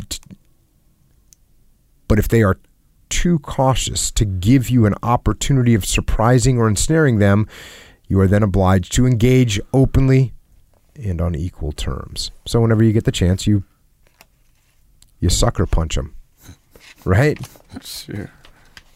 You know, is that the is that am I encouraging you to go out and sucker punch people? No, but if you're going to fight, take advantage of the situation. Right. You've already determined that the enemy needs to be fought. You're going to do everything you can to. But isn't that? You think that's going to? You think I just started a rash of sucker punches? no? I, I feel like you misused the expression. That's what I How think. come? Because sucker punch is more of a waging of war, or a certain level of war when someone. Is. So you're saying this is the these are already at war. they're already at war. Understood. So now it's like it's kind of sucker punch is the kind. Hey, we're just gonna go invade this country. They have no idea that we're you know they they I don't know Mm-hmm. Okay. one of their citizens said something bad about our president or something like that. But if you guys are in war and they're sleeping or something like that, oh no, man, that's good. I Cool. think I agree. No, I I actually agree with you very much, very strongly. I think you're correct. yeah. In fact, I don't think you should sucker punch anyone. Yes, I agree. You shouldn't sucker punch someone, but if you are at war with someone, Yes. then you Oh, you try and get them at their least prepared situation. Yes, agree, hundred thousand percent. All right, this is important. The flight of an enemy should not be prevented, but facilitated. Generals unskilled in war think a victory incomplete unless the enemy are so straitened in their ground or so entirely surrounded by numbers as to they have no possibility of escape. But in such situation, where no hope remains, fear itself will arm an enemy, and despair inspires courage. That's powerful. Yeah. Think about that. Fear itself will arm the enemy if you surround them completely. When men find themselves, oh, sorry, when men find they must inevitably perish, they willingly resolve to die with their comrades and with their arms in their hands. The maxim that a golden bridge should be made for a flying enemy has much been commended. For when they have free room to escape, they think of nothing but how to save themselves by flight. And the confusion. Now, you might think that, you might think by that statement, he's saying, hey, like, you build a golden bridge for them to get away. Yeah. You might think that that's sort of a a merciful thing to do, but mm. check out this line. And the confusion becoming general, great numbers are cut to pieces. The pursuers can be in no danger when the vanquished have thrown away their arms for greater haste. So the guys are dropping their swords. They see an escape, they mm. drop their swords and they run for it, but you got them. You're waiting there for them. In this case, the greater number of the flying enemy, the greater the slaughter. Numbers are of no signification. Where troops once thrown into consternation are equally terrified at the sight of the enemy as their weapons. So that's good advice. And that's this is something as well. You know, it's not the same thing, but man, when you when you when you're dealing with another human being, mm. and let's say let's say you and I are talking about something, and I know I'm right and I know you're wrong, but you kind of planted yourself into it. You kind of painted yourself into a corner. Yeah. I'll give you a little out. You Yeah, know, yeah. I'll give you a little out. You know, I don't want to like, I don't want to do that to you. Yeah. And I don't want to do that to people I work with. No. I'm gonna give you a little out. Like, oh yeah, it's probably the way it used to be, but you know what? Hey, you know, just a little something. Where you go like, yeah, yeah, you know, definitely, I've done it before. Like, oh, that's cool. I'm glad it worked. Yeah. You know, what do you think of this? so That's give good. people a little out. that actually is very very um it's not it's a nice thing to do but it feels very smart It's the it's way you very said smart. it right there It's very smart to do. You give people a little out. yeah I have to do that with. I have to do that with. uh I have to do it with my kids. You know, give them a yeah. little out because they'll paint themselves in a corner because they're kids. You know, that's what they do they just that's what they do. yeah yeah it's a, when you embarrass someone because that's kind of embarrassing especially when you get into some argument where it turns into a me Mhm. against you kind of thing then you Mhm. realize you're wrong and you're like oh man i have to basically Give them out. i got yeah give them give them out so we're kind of we're both winners kind Yeah, of yeah, thing it's you all good. It's all good because my ego's not involved over here. I'm Yeah. just happy that we can get along. Yeah. I'm moving forward. yeah, yeah. Good with it. Yeah. Back to the book. In the first place, your men must not imagine that you retire to decline in action, but believe you retreat an artifice to draw the enemy into a more advantageous position for you, where you may more easily defeat them in case they follow you.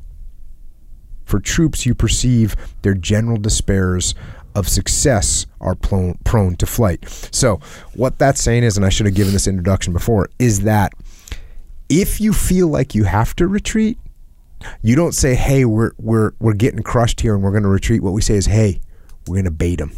We're going to move back and we're going to draw them in." So the guys go, "Oh, okay, I get it." Mm. If you're just like, "Hey, we're getting our asses kicked and we need to get out of here," you're going to lose. Your Yeah. people are going to run away. Yeah. But if you're like, "Hey," We're doing this maneuver. We're going to fade back a little bit. We're going to set them up. And people go, mm. oh, cool. I'm going to get an opportunity for payback. Yeah, yeah. So that's a good point. Yeah. Very good point. It seems like their mindset would still be in the fight in that case. For sure. And then versus, oh, we're getting, we're out of here. Yeah. Exactly. You keep them in the fight. Exactly. Now, once people once once the enemy is fleeing and you chase them, you got to be careful. Back to the book. A rash and inconsiderate pursuit exposes an army to the greatest danger possible, that of falling into ambu- ambushes and the hands of the troops, enemy troops ready for their reception. For as in the term, temerity of an army is increased and their caution lessened by the pursuit of a flying enemy, this is most favorable opportunity for such snares. So when you get somebody running after you, that's when you can catch them. The greater the security, the greater the danger. Troops, when unprepared at their meals, fatigued after a march, when their horses are feeding, and in short, when they believe themselves most security, most secure, are generally most liable to a surprise. All risks of this sort are to be avoided carefully, and all opportunities taken of distressing the enemy by such methods. So, that mindset that people get, like you just said, when they're running away, is one thing, but also when they think they just won, Yeah. they get the mindset of like, oh, we don't need security any- anymore right now. We don't need it. We're good. There's that one little line. The greater the security, the greater the danger. That that line right there doesn't make any sense. The greater the security, the greater the danger. What he's saying is when the the greater the security is, the greater the danger of being susceptible to letting your guard down. Mm. Yeah, like if what, That's like in statement. an MMA situation, they got the guy. Da- you remember Oh, that sure. fight, right? We talked about it before. But yeah, you got him days, days, and they're like, "Well, I'm, I'm gonna go in Yeah. for the finish, all crazy." Yep. Not like as cautious as maybe they should be. Kind of that situation. Yeah, for sure. what he's talking about? Yeah. Okay. The greater the security, so the better you feel, Right. This, your sense the of security. the I keep losing that line. The greater the security, the greater the danger. The Yeah. greater the security, the greater the danger. That's what it is. Gotcha. So when you're feeling secure, Watch it. watch yourself. Resources in case of defeat. If while one part of your army is victorious, the other should be defeated, you are by no means to despair, since even in this extremity, the constancy and resolution of a general may recover a complete victory. So just because you take a little loss doesn't mean you're going to lose completely. Yet, notwithstanding an entire defeat, all possible remedies must be attempted since many generals have been fortunate enough to repair such a loss. So you can always come back. An army after a defeat has sometimes rallied, returned on the enemy, dispersed him by pursuing in order, and destroyed him without difficulty. Nor can men be in a more dangerous situation than when, in the midst of joy after victory, their exultation is suddenly converted into terror. So, same thing. Hmm. You're joyous because you won, and all of a sudden, you're the tables turn. Hmm. Whatever be the event, the remains of the army must be immediately assembled, reanimated by suitable exhortations, and furnished with fresh, fresh supplies of arms. That's what you do. When you get a good victory, you're like, all right, reload. That's what we're doing right now. And in this last section of the book, he, he, he kind of just breaks down and sums up the rest of the book that we hmm. just read. Hmm. So these are all pretty familiar. Most of them, because we I covered most of them. It is the nature of war that what is beneficial to you is detrimental to the enemy, and what is of service to him always hurts you. That seems like common sense Yes. the more troops the more your troops have been accustomed to camp duties on frontier stations and the more carefully they have been disciplined the less danger they will be exposed to in the field Train them hard. Men must be sufficiently tried before they are led against the enemy. Train them hard. It is much better to overcome the enemy by famine, surprise, or terror than by general actions. For in the latter instance, fortune has often a greater share than valor. I like the idea of overcoming the enemy just by terror. just, just, I, I wish there was like a, a full chapter about that. That's legit. Those designs are best which the enemy are entirely ignorant of till the moment of execution. Opportunity in war is often more to be depended on than courage.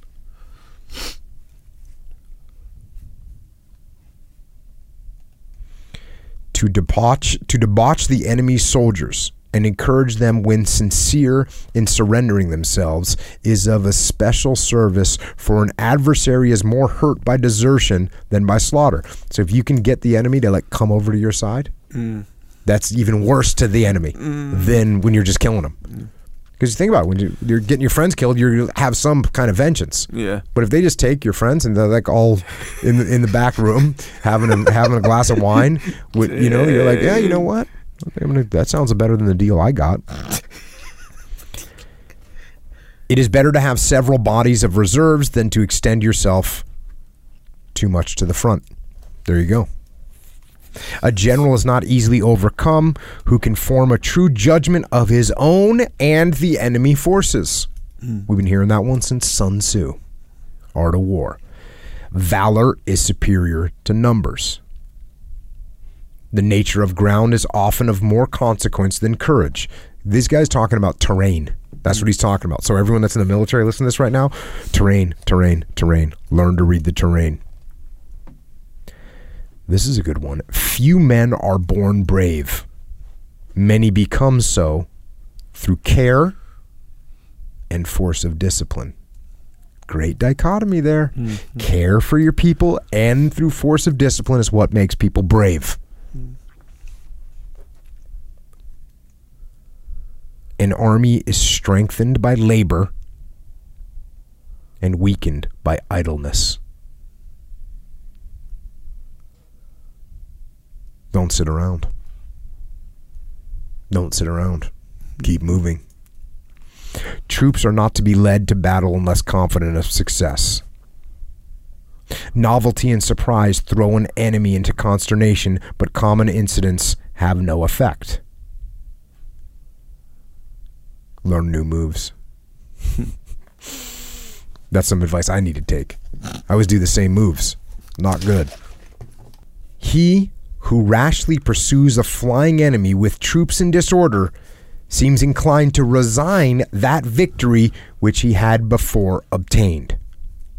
So if if you go pursuing the enemy when your troops aren't organized, you're basically trying to give away your victory. Hmm. So be careful when you pursue. An army unsupplied with grain and other necessary provisions will be vanquished without striking a blow. Man, I, need to. We need to find. some- I looked around. I've been looking for like a like a Roman soldier, and I've found some letters and stuff. Mm. But these guys must have been hungry. What are you oh, talking about though? I'm talking about the hunger. On finding the enemy has notice of your designs, you must immediately alter your plan of operations. Hmm. Check. Consult with many on proper measures to be taken, but communicate the plans you intend to put in execution to few and only those of the most assured fidelity, or rather, trust no one but yourself. Mm-hmm. But it's interesting. Consult many people Yeah. get some feedback from everyone. Next, punishment and fear thereof are necessary to keep soldiers in order in quarters. But in the field, they are more influenced by hope and rewards. A little dichotomy for you. Mm. Good officers never engage in general actions unless induced by opportunity or obliged by necessity. To distress the enemy more by famine than the sword is the mark of consummate skill. And this is actually the last one here. Dispositions for action must be carefully concealed from the enemy, lest they should counteract them and defeat your plans by proper expedients. So those again, I didn't cover all the maxims, and the reason I didn't is because some of the maxims that he talks about are are legitimately ancient war, tactical warfare. But it's worth getting the book so you can read those and understand them. And he he kind of ends this book with a, a little note to the Emperor of Rome at the time, and this is how he wraps it up. How glorious it is, therefore, for your majesty, with all these qualifications, to unite the science of war and the art of conquest, and to convince the world that by your conduct and courage you are equally capable of performing the duties of the soldier and the general. I think that's actually a, a cool statement to end on capable of equally performing the duties of the soldier and the general. So he wraps up the book with that last dichotomy. And I think that's one of the really one of the most important qualities for a leader to have.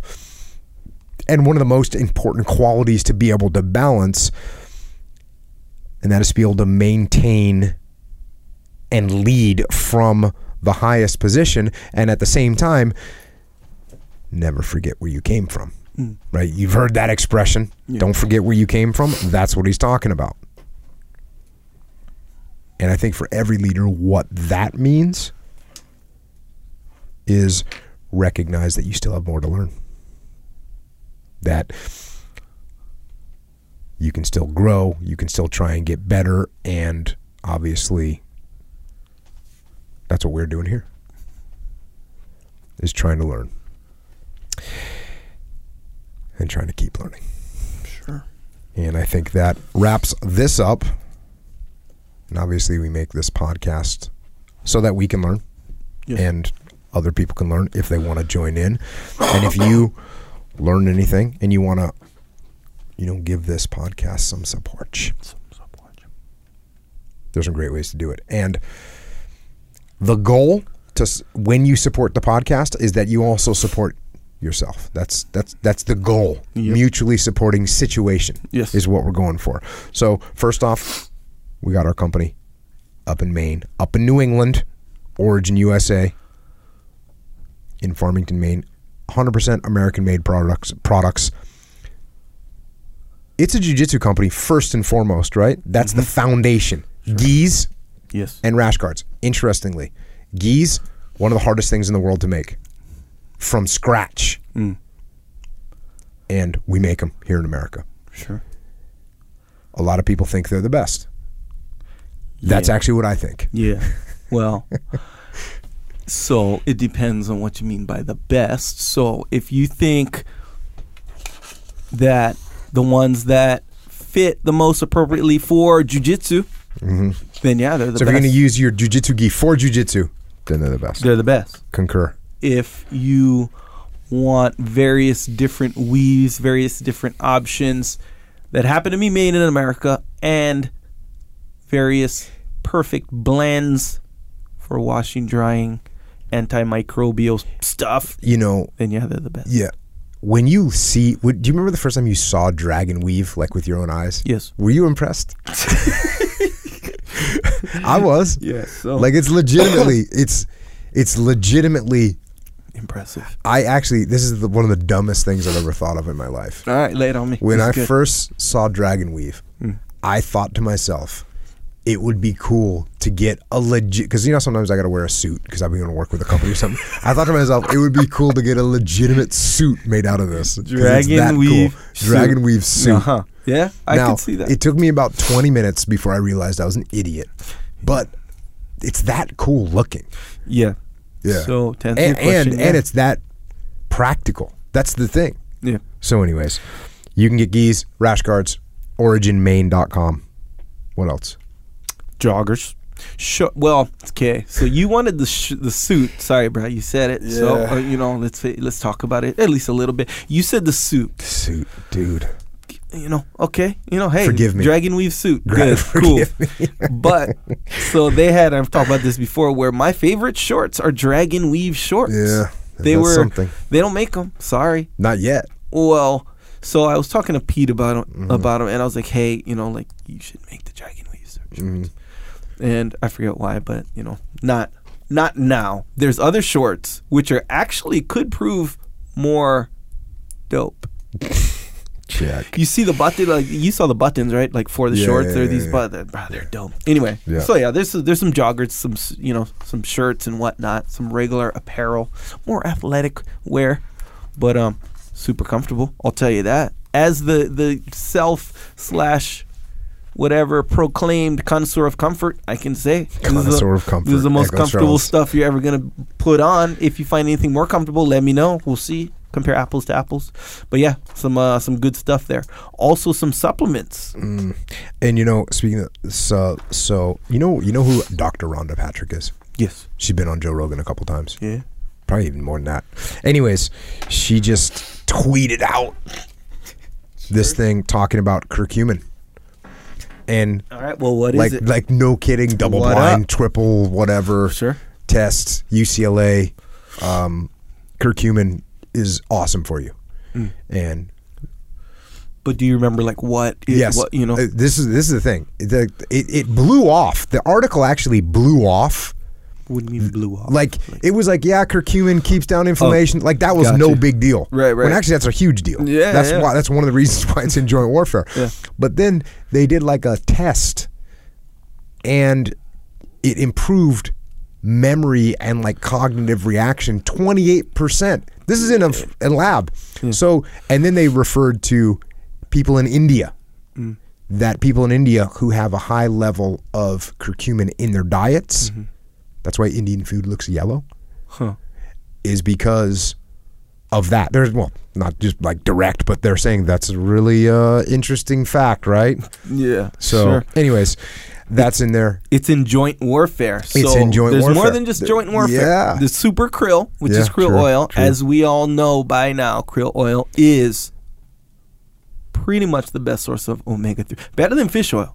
Yes. And we all know fish oil is good. Krill oil's even better. Super krill oil. Even better than regular krill oil. you know oil. what? The big difference between super krill oil and krill oil? I do actually. Yeah, it's super. No, but there's some actual Yeah. technical, beneficial, super stuff. And it's like Xan, it's something, but it's an antioxidant. No, no, no, it's like xanthium, xanthinum Yeah, yeah, or something. Uh, sorry, I'm saying it wrong, but it's an antioxidant, which is a big deal. You know what rust is? Rust. Rust. Yeah, it's Yes, oxidation. yes. That's all that is. Yeah, yeah. Oxidation of metal. Mhm. So when you, because some people, I did, well, I knew this for a long time, but before I knew it, this is what, it, you know, this is how my brain was as far as antioxidants go. My mom's like, hey, antioxidants. I'm like, wait, oxidants, oxi- oxi- oxygen, oxygen is good. We're like, why is it antioxidant kind of thing? Mm. But it's like, no, it's not antioxidant. Antioxidant meaning it fights oxidation, which is rust of your body. So your body technically is kind of rusting, Mhm. you know. Antioxidants keeps it from rusting. I so like- now like that it. you uh, when you hear krill oil on when you hear when you hear antioxidants, that's what you're hearing. It's going to keep your body from rusting straight up. So Good. krill oil, omega threes, better uptake than fish oil, um, and we need omega three. Many things. Just know that you need them. In this case, for your joints. In other cases, for your eyeballs, your brain, your organs, all this stuff. But know that just know that it has many uses. Plus antioxidants. Boom, super krill oil. That's what makes it super. Then joint Boom. warfare, as we mentioned. Yes, that's for your joints. Curcumin, not just curcumin. No. Glucosamine chondroitin. hmm These are things for Stack. cartilage. Man, I'm telling you, if you have bad joints, boom, joint warfare. Boom. Uh, get some discipline too. But yeah, by the way, and so now what we have, as it turns out, according to Dr. Rhonda Patrick, as Yeah, you said, we have so they all play stack. into each yeah. other. Yeah. just getting after it. So joint warfare krill oil is the joints, but joint warfare also has cognitive enhancements, Yeah. which as does di- the discipline. So The there D. you go. Discipline is like a what do you call it? A powdered drink? That's what it is, right? Yeah, you know that's. I mean, and you mix it up. You put a little in your water bottle, and then and then it gives you a little bit of that. something. Yep. Gives you that mental edge, uh, mental Dave advantage. Uh, Dave Burke sent me a text. He said, "quote Best quote from the last podcast." Dave Burke is like a crackhead with, or something like that. Sorry, Dave. No offense. Yeah, I know you just like the discipline. yeah. Hey, man. Did you But- see someone posted a picture of like a guy with like cocaine powder all over his face? Yeah, the Dave Chappelle situation. yeah, that's a good Dave meme. Burke's on the. Yeah, Uh, got any more of that you discipline got any now? more of that discipline? cool, Yeah. cool. Also, milk. Okay, so that's a little bit of a shifting gears scenario in regards to supplements. Milk. Okay, I'm gonna say the word protein. I said this before. I'm gonna say it again because to me it's appropriate. I'm gonna say the word protein powder, but I'm not gonna say hey milk is a protein powder. I'm not gonna say that.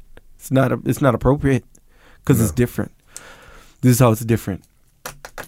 It's milk.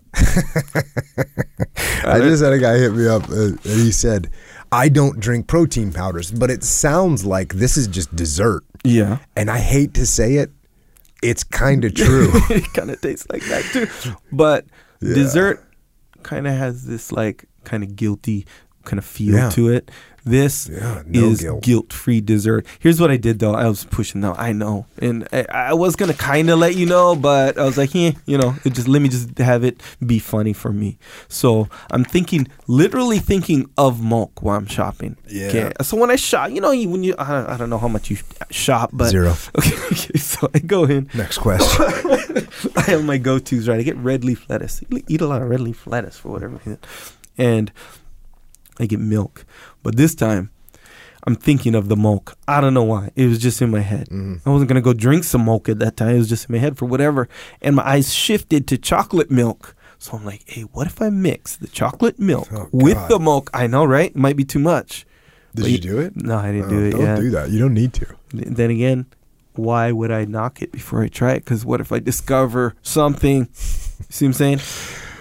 That I didn't do it yet. nasty. I'll report back. But nonetheless, it is like a dessert, but it's one of those beneficial desserts. Yeah, that like will not kind of like dark chocolate, like you know, you know, Mm. consider dark chocolate, Mhm. right? I mean, it's a certain percentage, Yeah. right, or something where it's like good for Yeah. you. Yeah, Gotta drink enough. so it's kind of like that. It's like a big milkshake. Put an egg in there. You really want to get nuts. We'll we'll have some milk for sure at the immersion camp. yeah, which is, by the way, August 26th. That's when it is. Last year we didn't have milk. We didn't, milk wasn't even invented yet. Yeah, It was like straight up didn't exist. it didn't exist. It was mm. like then all of a sudden you cracked an atom open, and they had to add milk to the periodic table. Yeah, that just yeah. happened. Last year I had to drink. I was drinking the, just the chocolate milk because they had it at the camp. Oh right, right, yeah, like deal. the like the old school cafeteria chocolate milk. Just Yeah. just it's just not. It's just horrible. you don't like it? No, I Maybe, mean, I think I'm no, addicted to the experience because that's what what it had at you. it's not good. It's not good. So Yeah, yeah, immersion camp. August 26th ends September 2nd. That's the last day. About there's two sessions in there.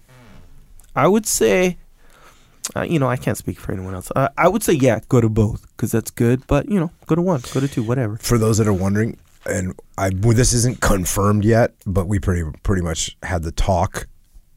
Pete, me, and and B Little, and the conversation is looking like morning gi, afternoon no gi, evening whichever you want. choice. Yeah, that's like a dream, isn't it? I think so too. and I don't have any Uh. complaints from the last one. Yeah. I literally have no complaints. Yeah. But I do remember thinking if there was some nogi mixed in here, this yeah. would really, this would make me kind of not really want to leave. Ever. Yeah, yeah. Th- this is worth pointing out. This is the kind of thing that I. You you ever think about like people that are OCD? Yes.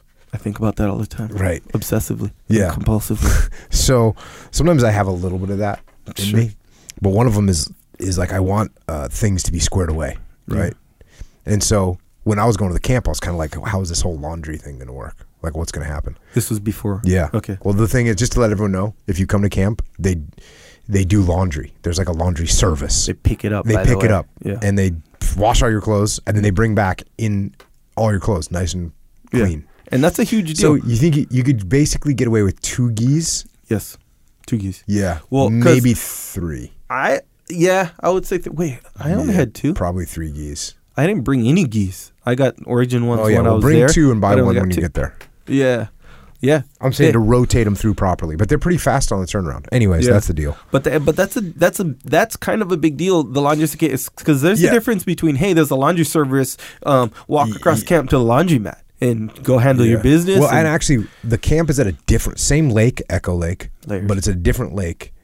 But and I don't know what the exact laundry service. I think it's gonna be the same exact thing though, because Oh, okay. the service didn't come from camp last time. It's somebody that does laundry for Oh, gis. yeah, yeah, makes sense. There should be people in the world that just do gi laundry.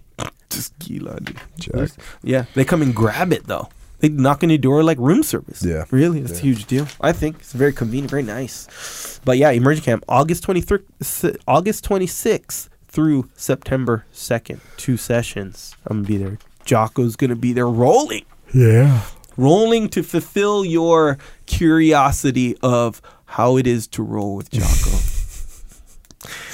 Um, I'm not gonna say it'll be a good time rolling with Jocko. I'm not Yeah. gonna say Might that. let It you might be- down. might- yeah, you might get let down as far as pleasurable experiences go. No, no, no. hey, Might let you down. Might be. Everyone thinks, oh, he's got to be so unbelievable. No, it's like I'm not that good at jujitsu. Yeah, I know? wasn't really thinking that. I was thinking more, um, oh yeah, it'll be fun and pleasurable. Meanwhile, Oh. it'll be like like ninety percent painful and then like five percent embarrassing and you know various other uh, Oh, negative emotions. God. But yeah, you can Alright. you know whatever. If if you wonder about that kind of stuff, I don't know. Maybe you don't.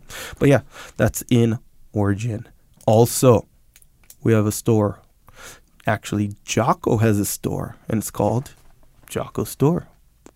Who made that name up? I did. Keeping it simple. Anyway, this is where you can get the rash guards that we make. Get after it. Little trooper rash guards. Warrior kid rash guards, too, by the way. For youth. Warrior kids getting into jujitsu, boom.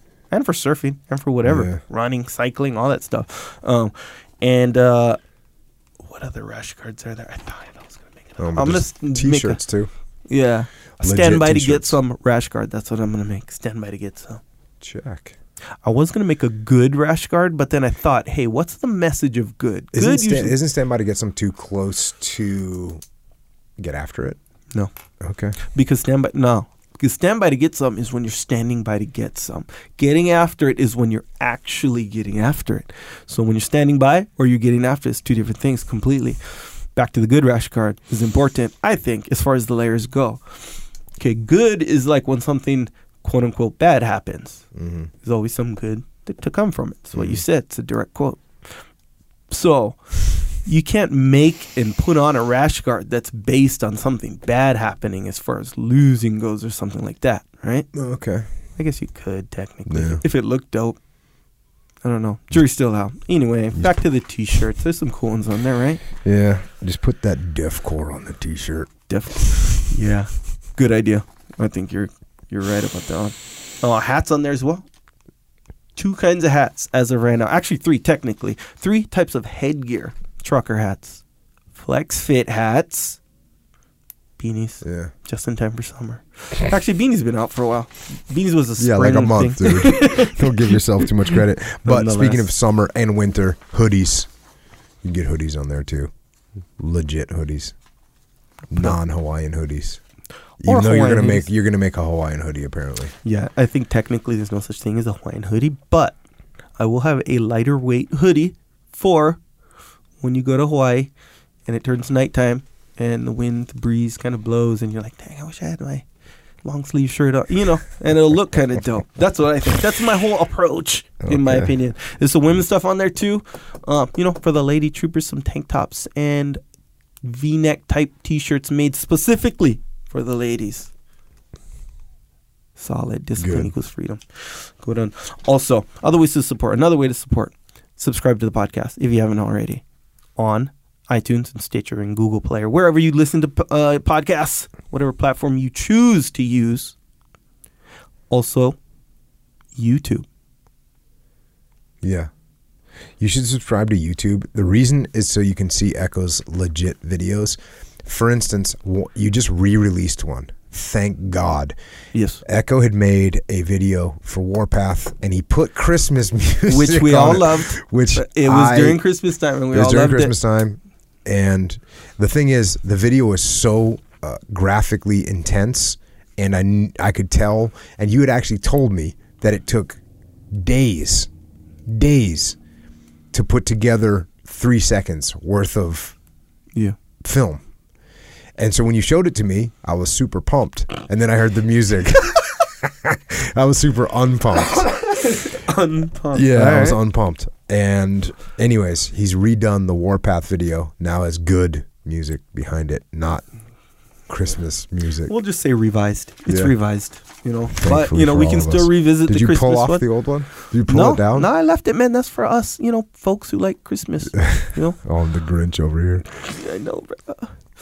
But yeah, it's good. YouTube, yeah, subscribe to the YouTube and uh, leave a review on the on the iTunes thing Mm. if you're in the mood. That's my opinion. hmm Leave a review. It's a good one. Good way to support too.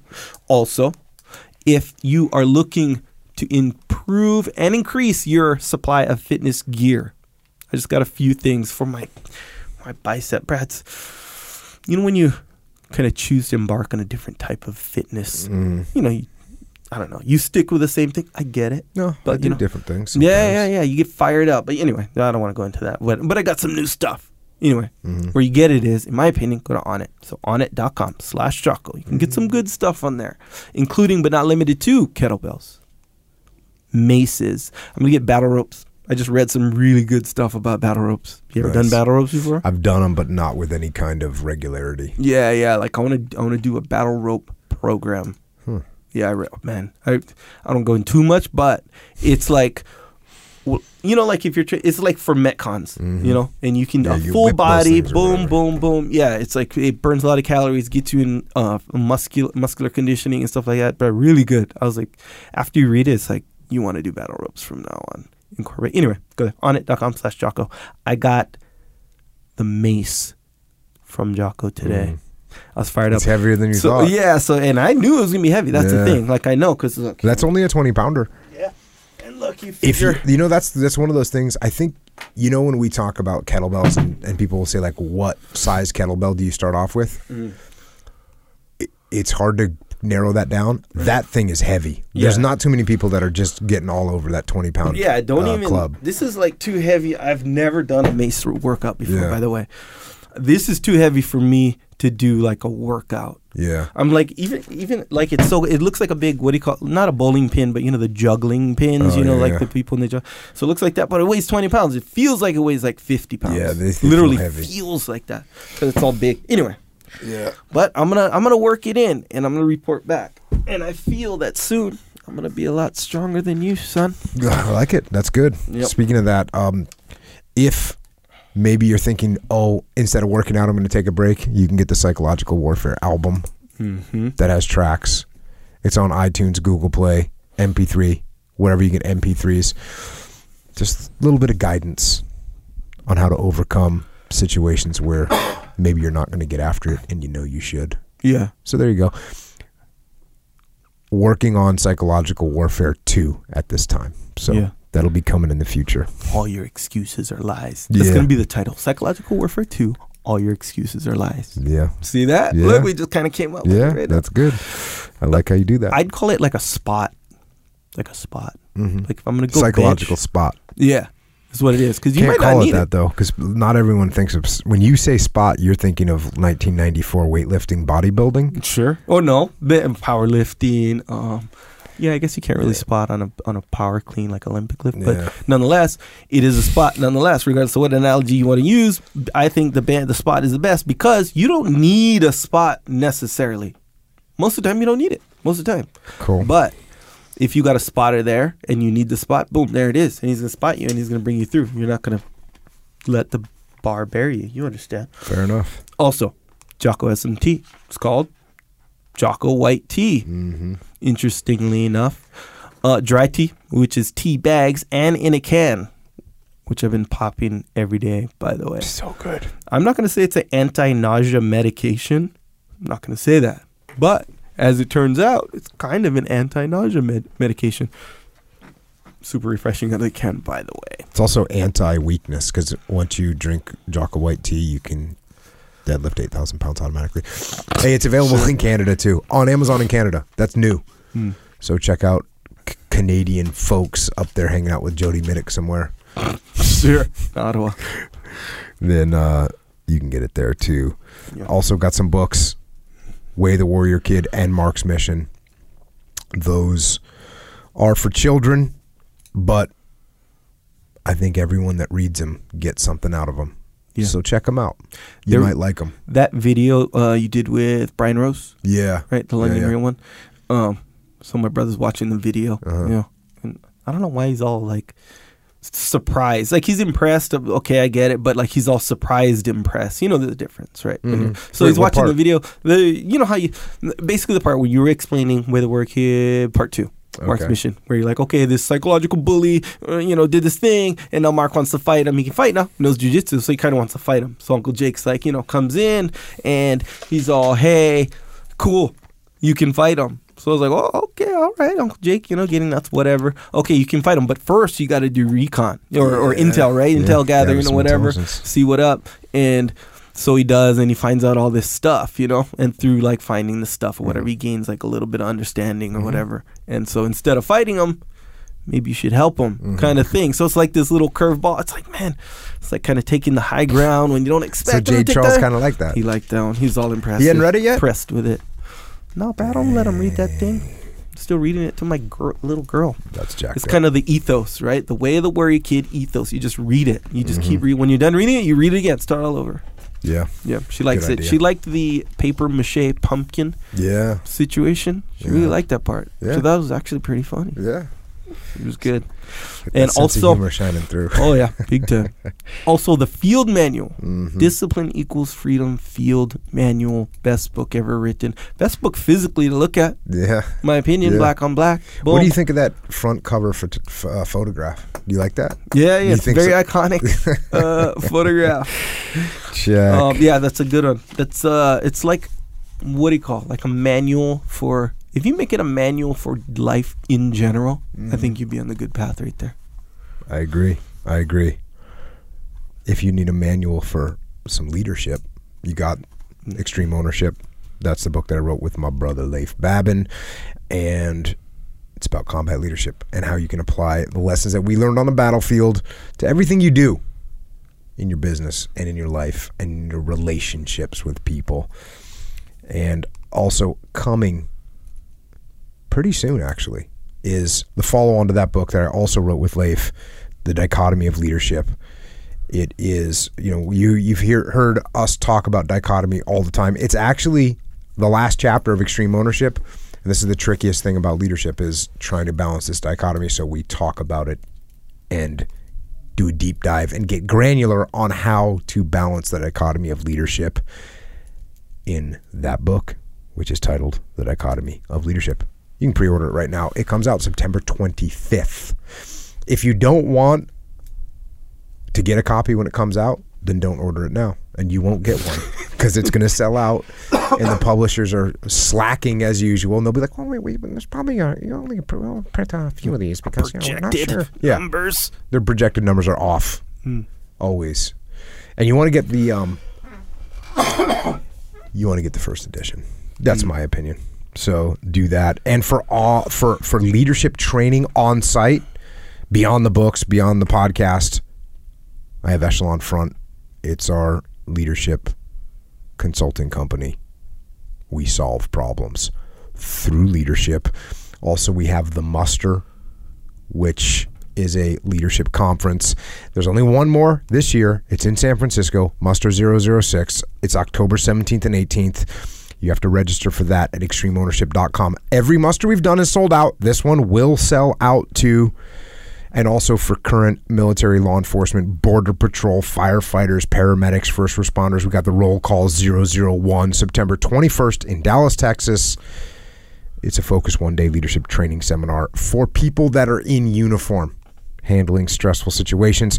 And you can also register for that at extremeownership.com. And until we are live at the muster in San Francisco or at the roll call in Texas or at the immersion camp in Maine. Until then, if you want to cruise kind of hard with us, we are on the interwebs on Twitter, on Instagram, and yes, on that Facebook cable. Ah. Echo is at Echo Charles, and I am at Jocko Willink. And thanks to all the people in uniform out there military, police, law enforcement, firefighters, paramedics, border patrol, all first responders, really. We wouldn't be able to do what we do without you doing what you do. So thank you for protecting us and taking care of us. And also thanks to your families who support you while you support us.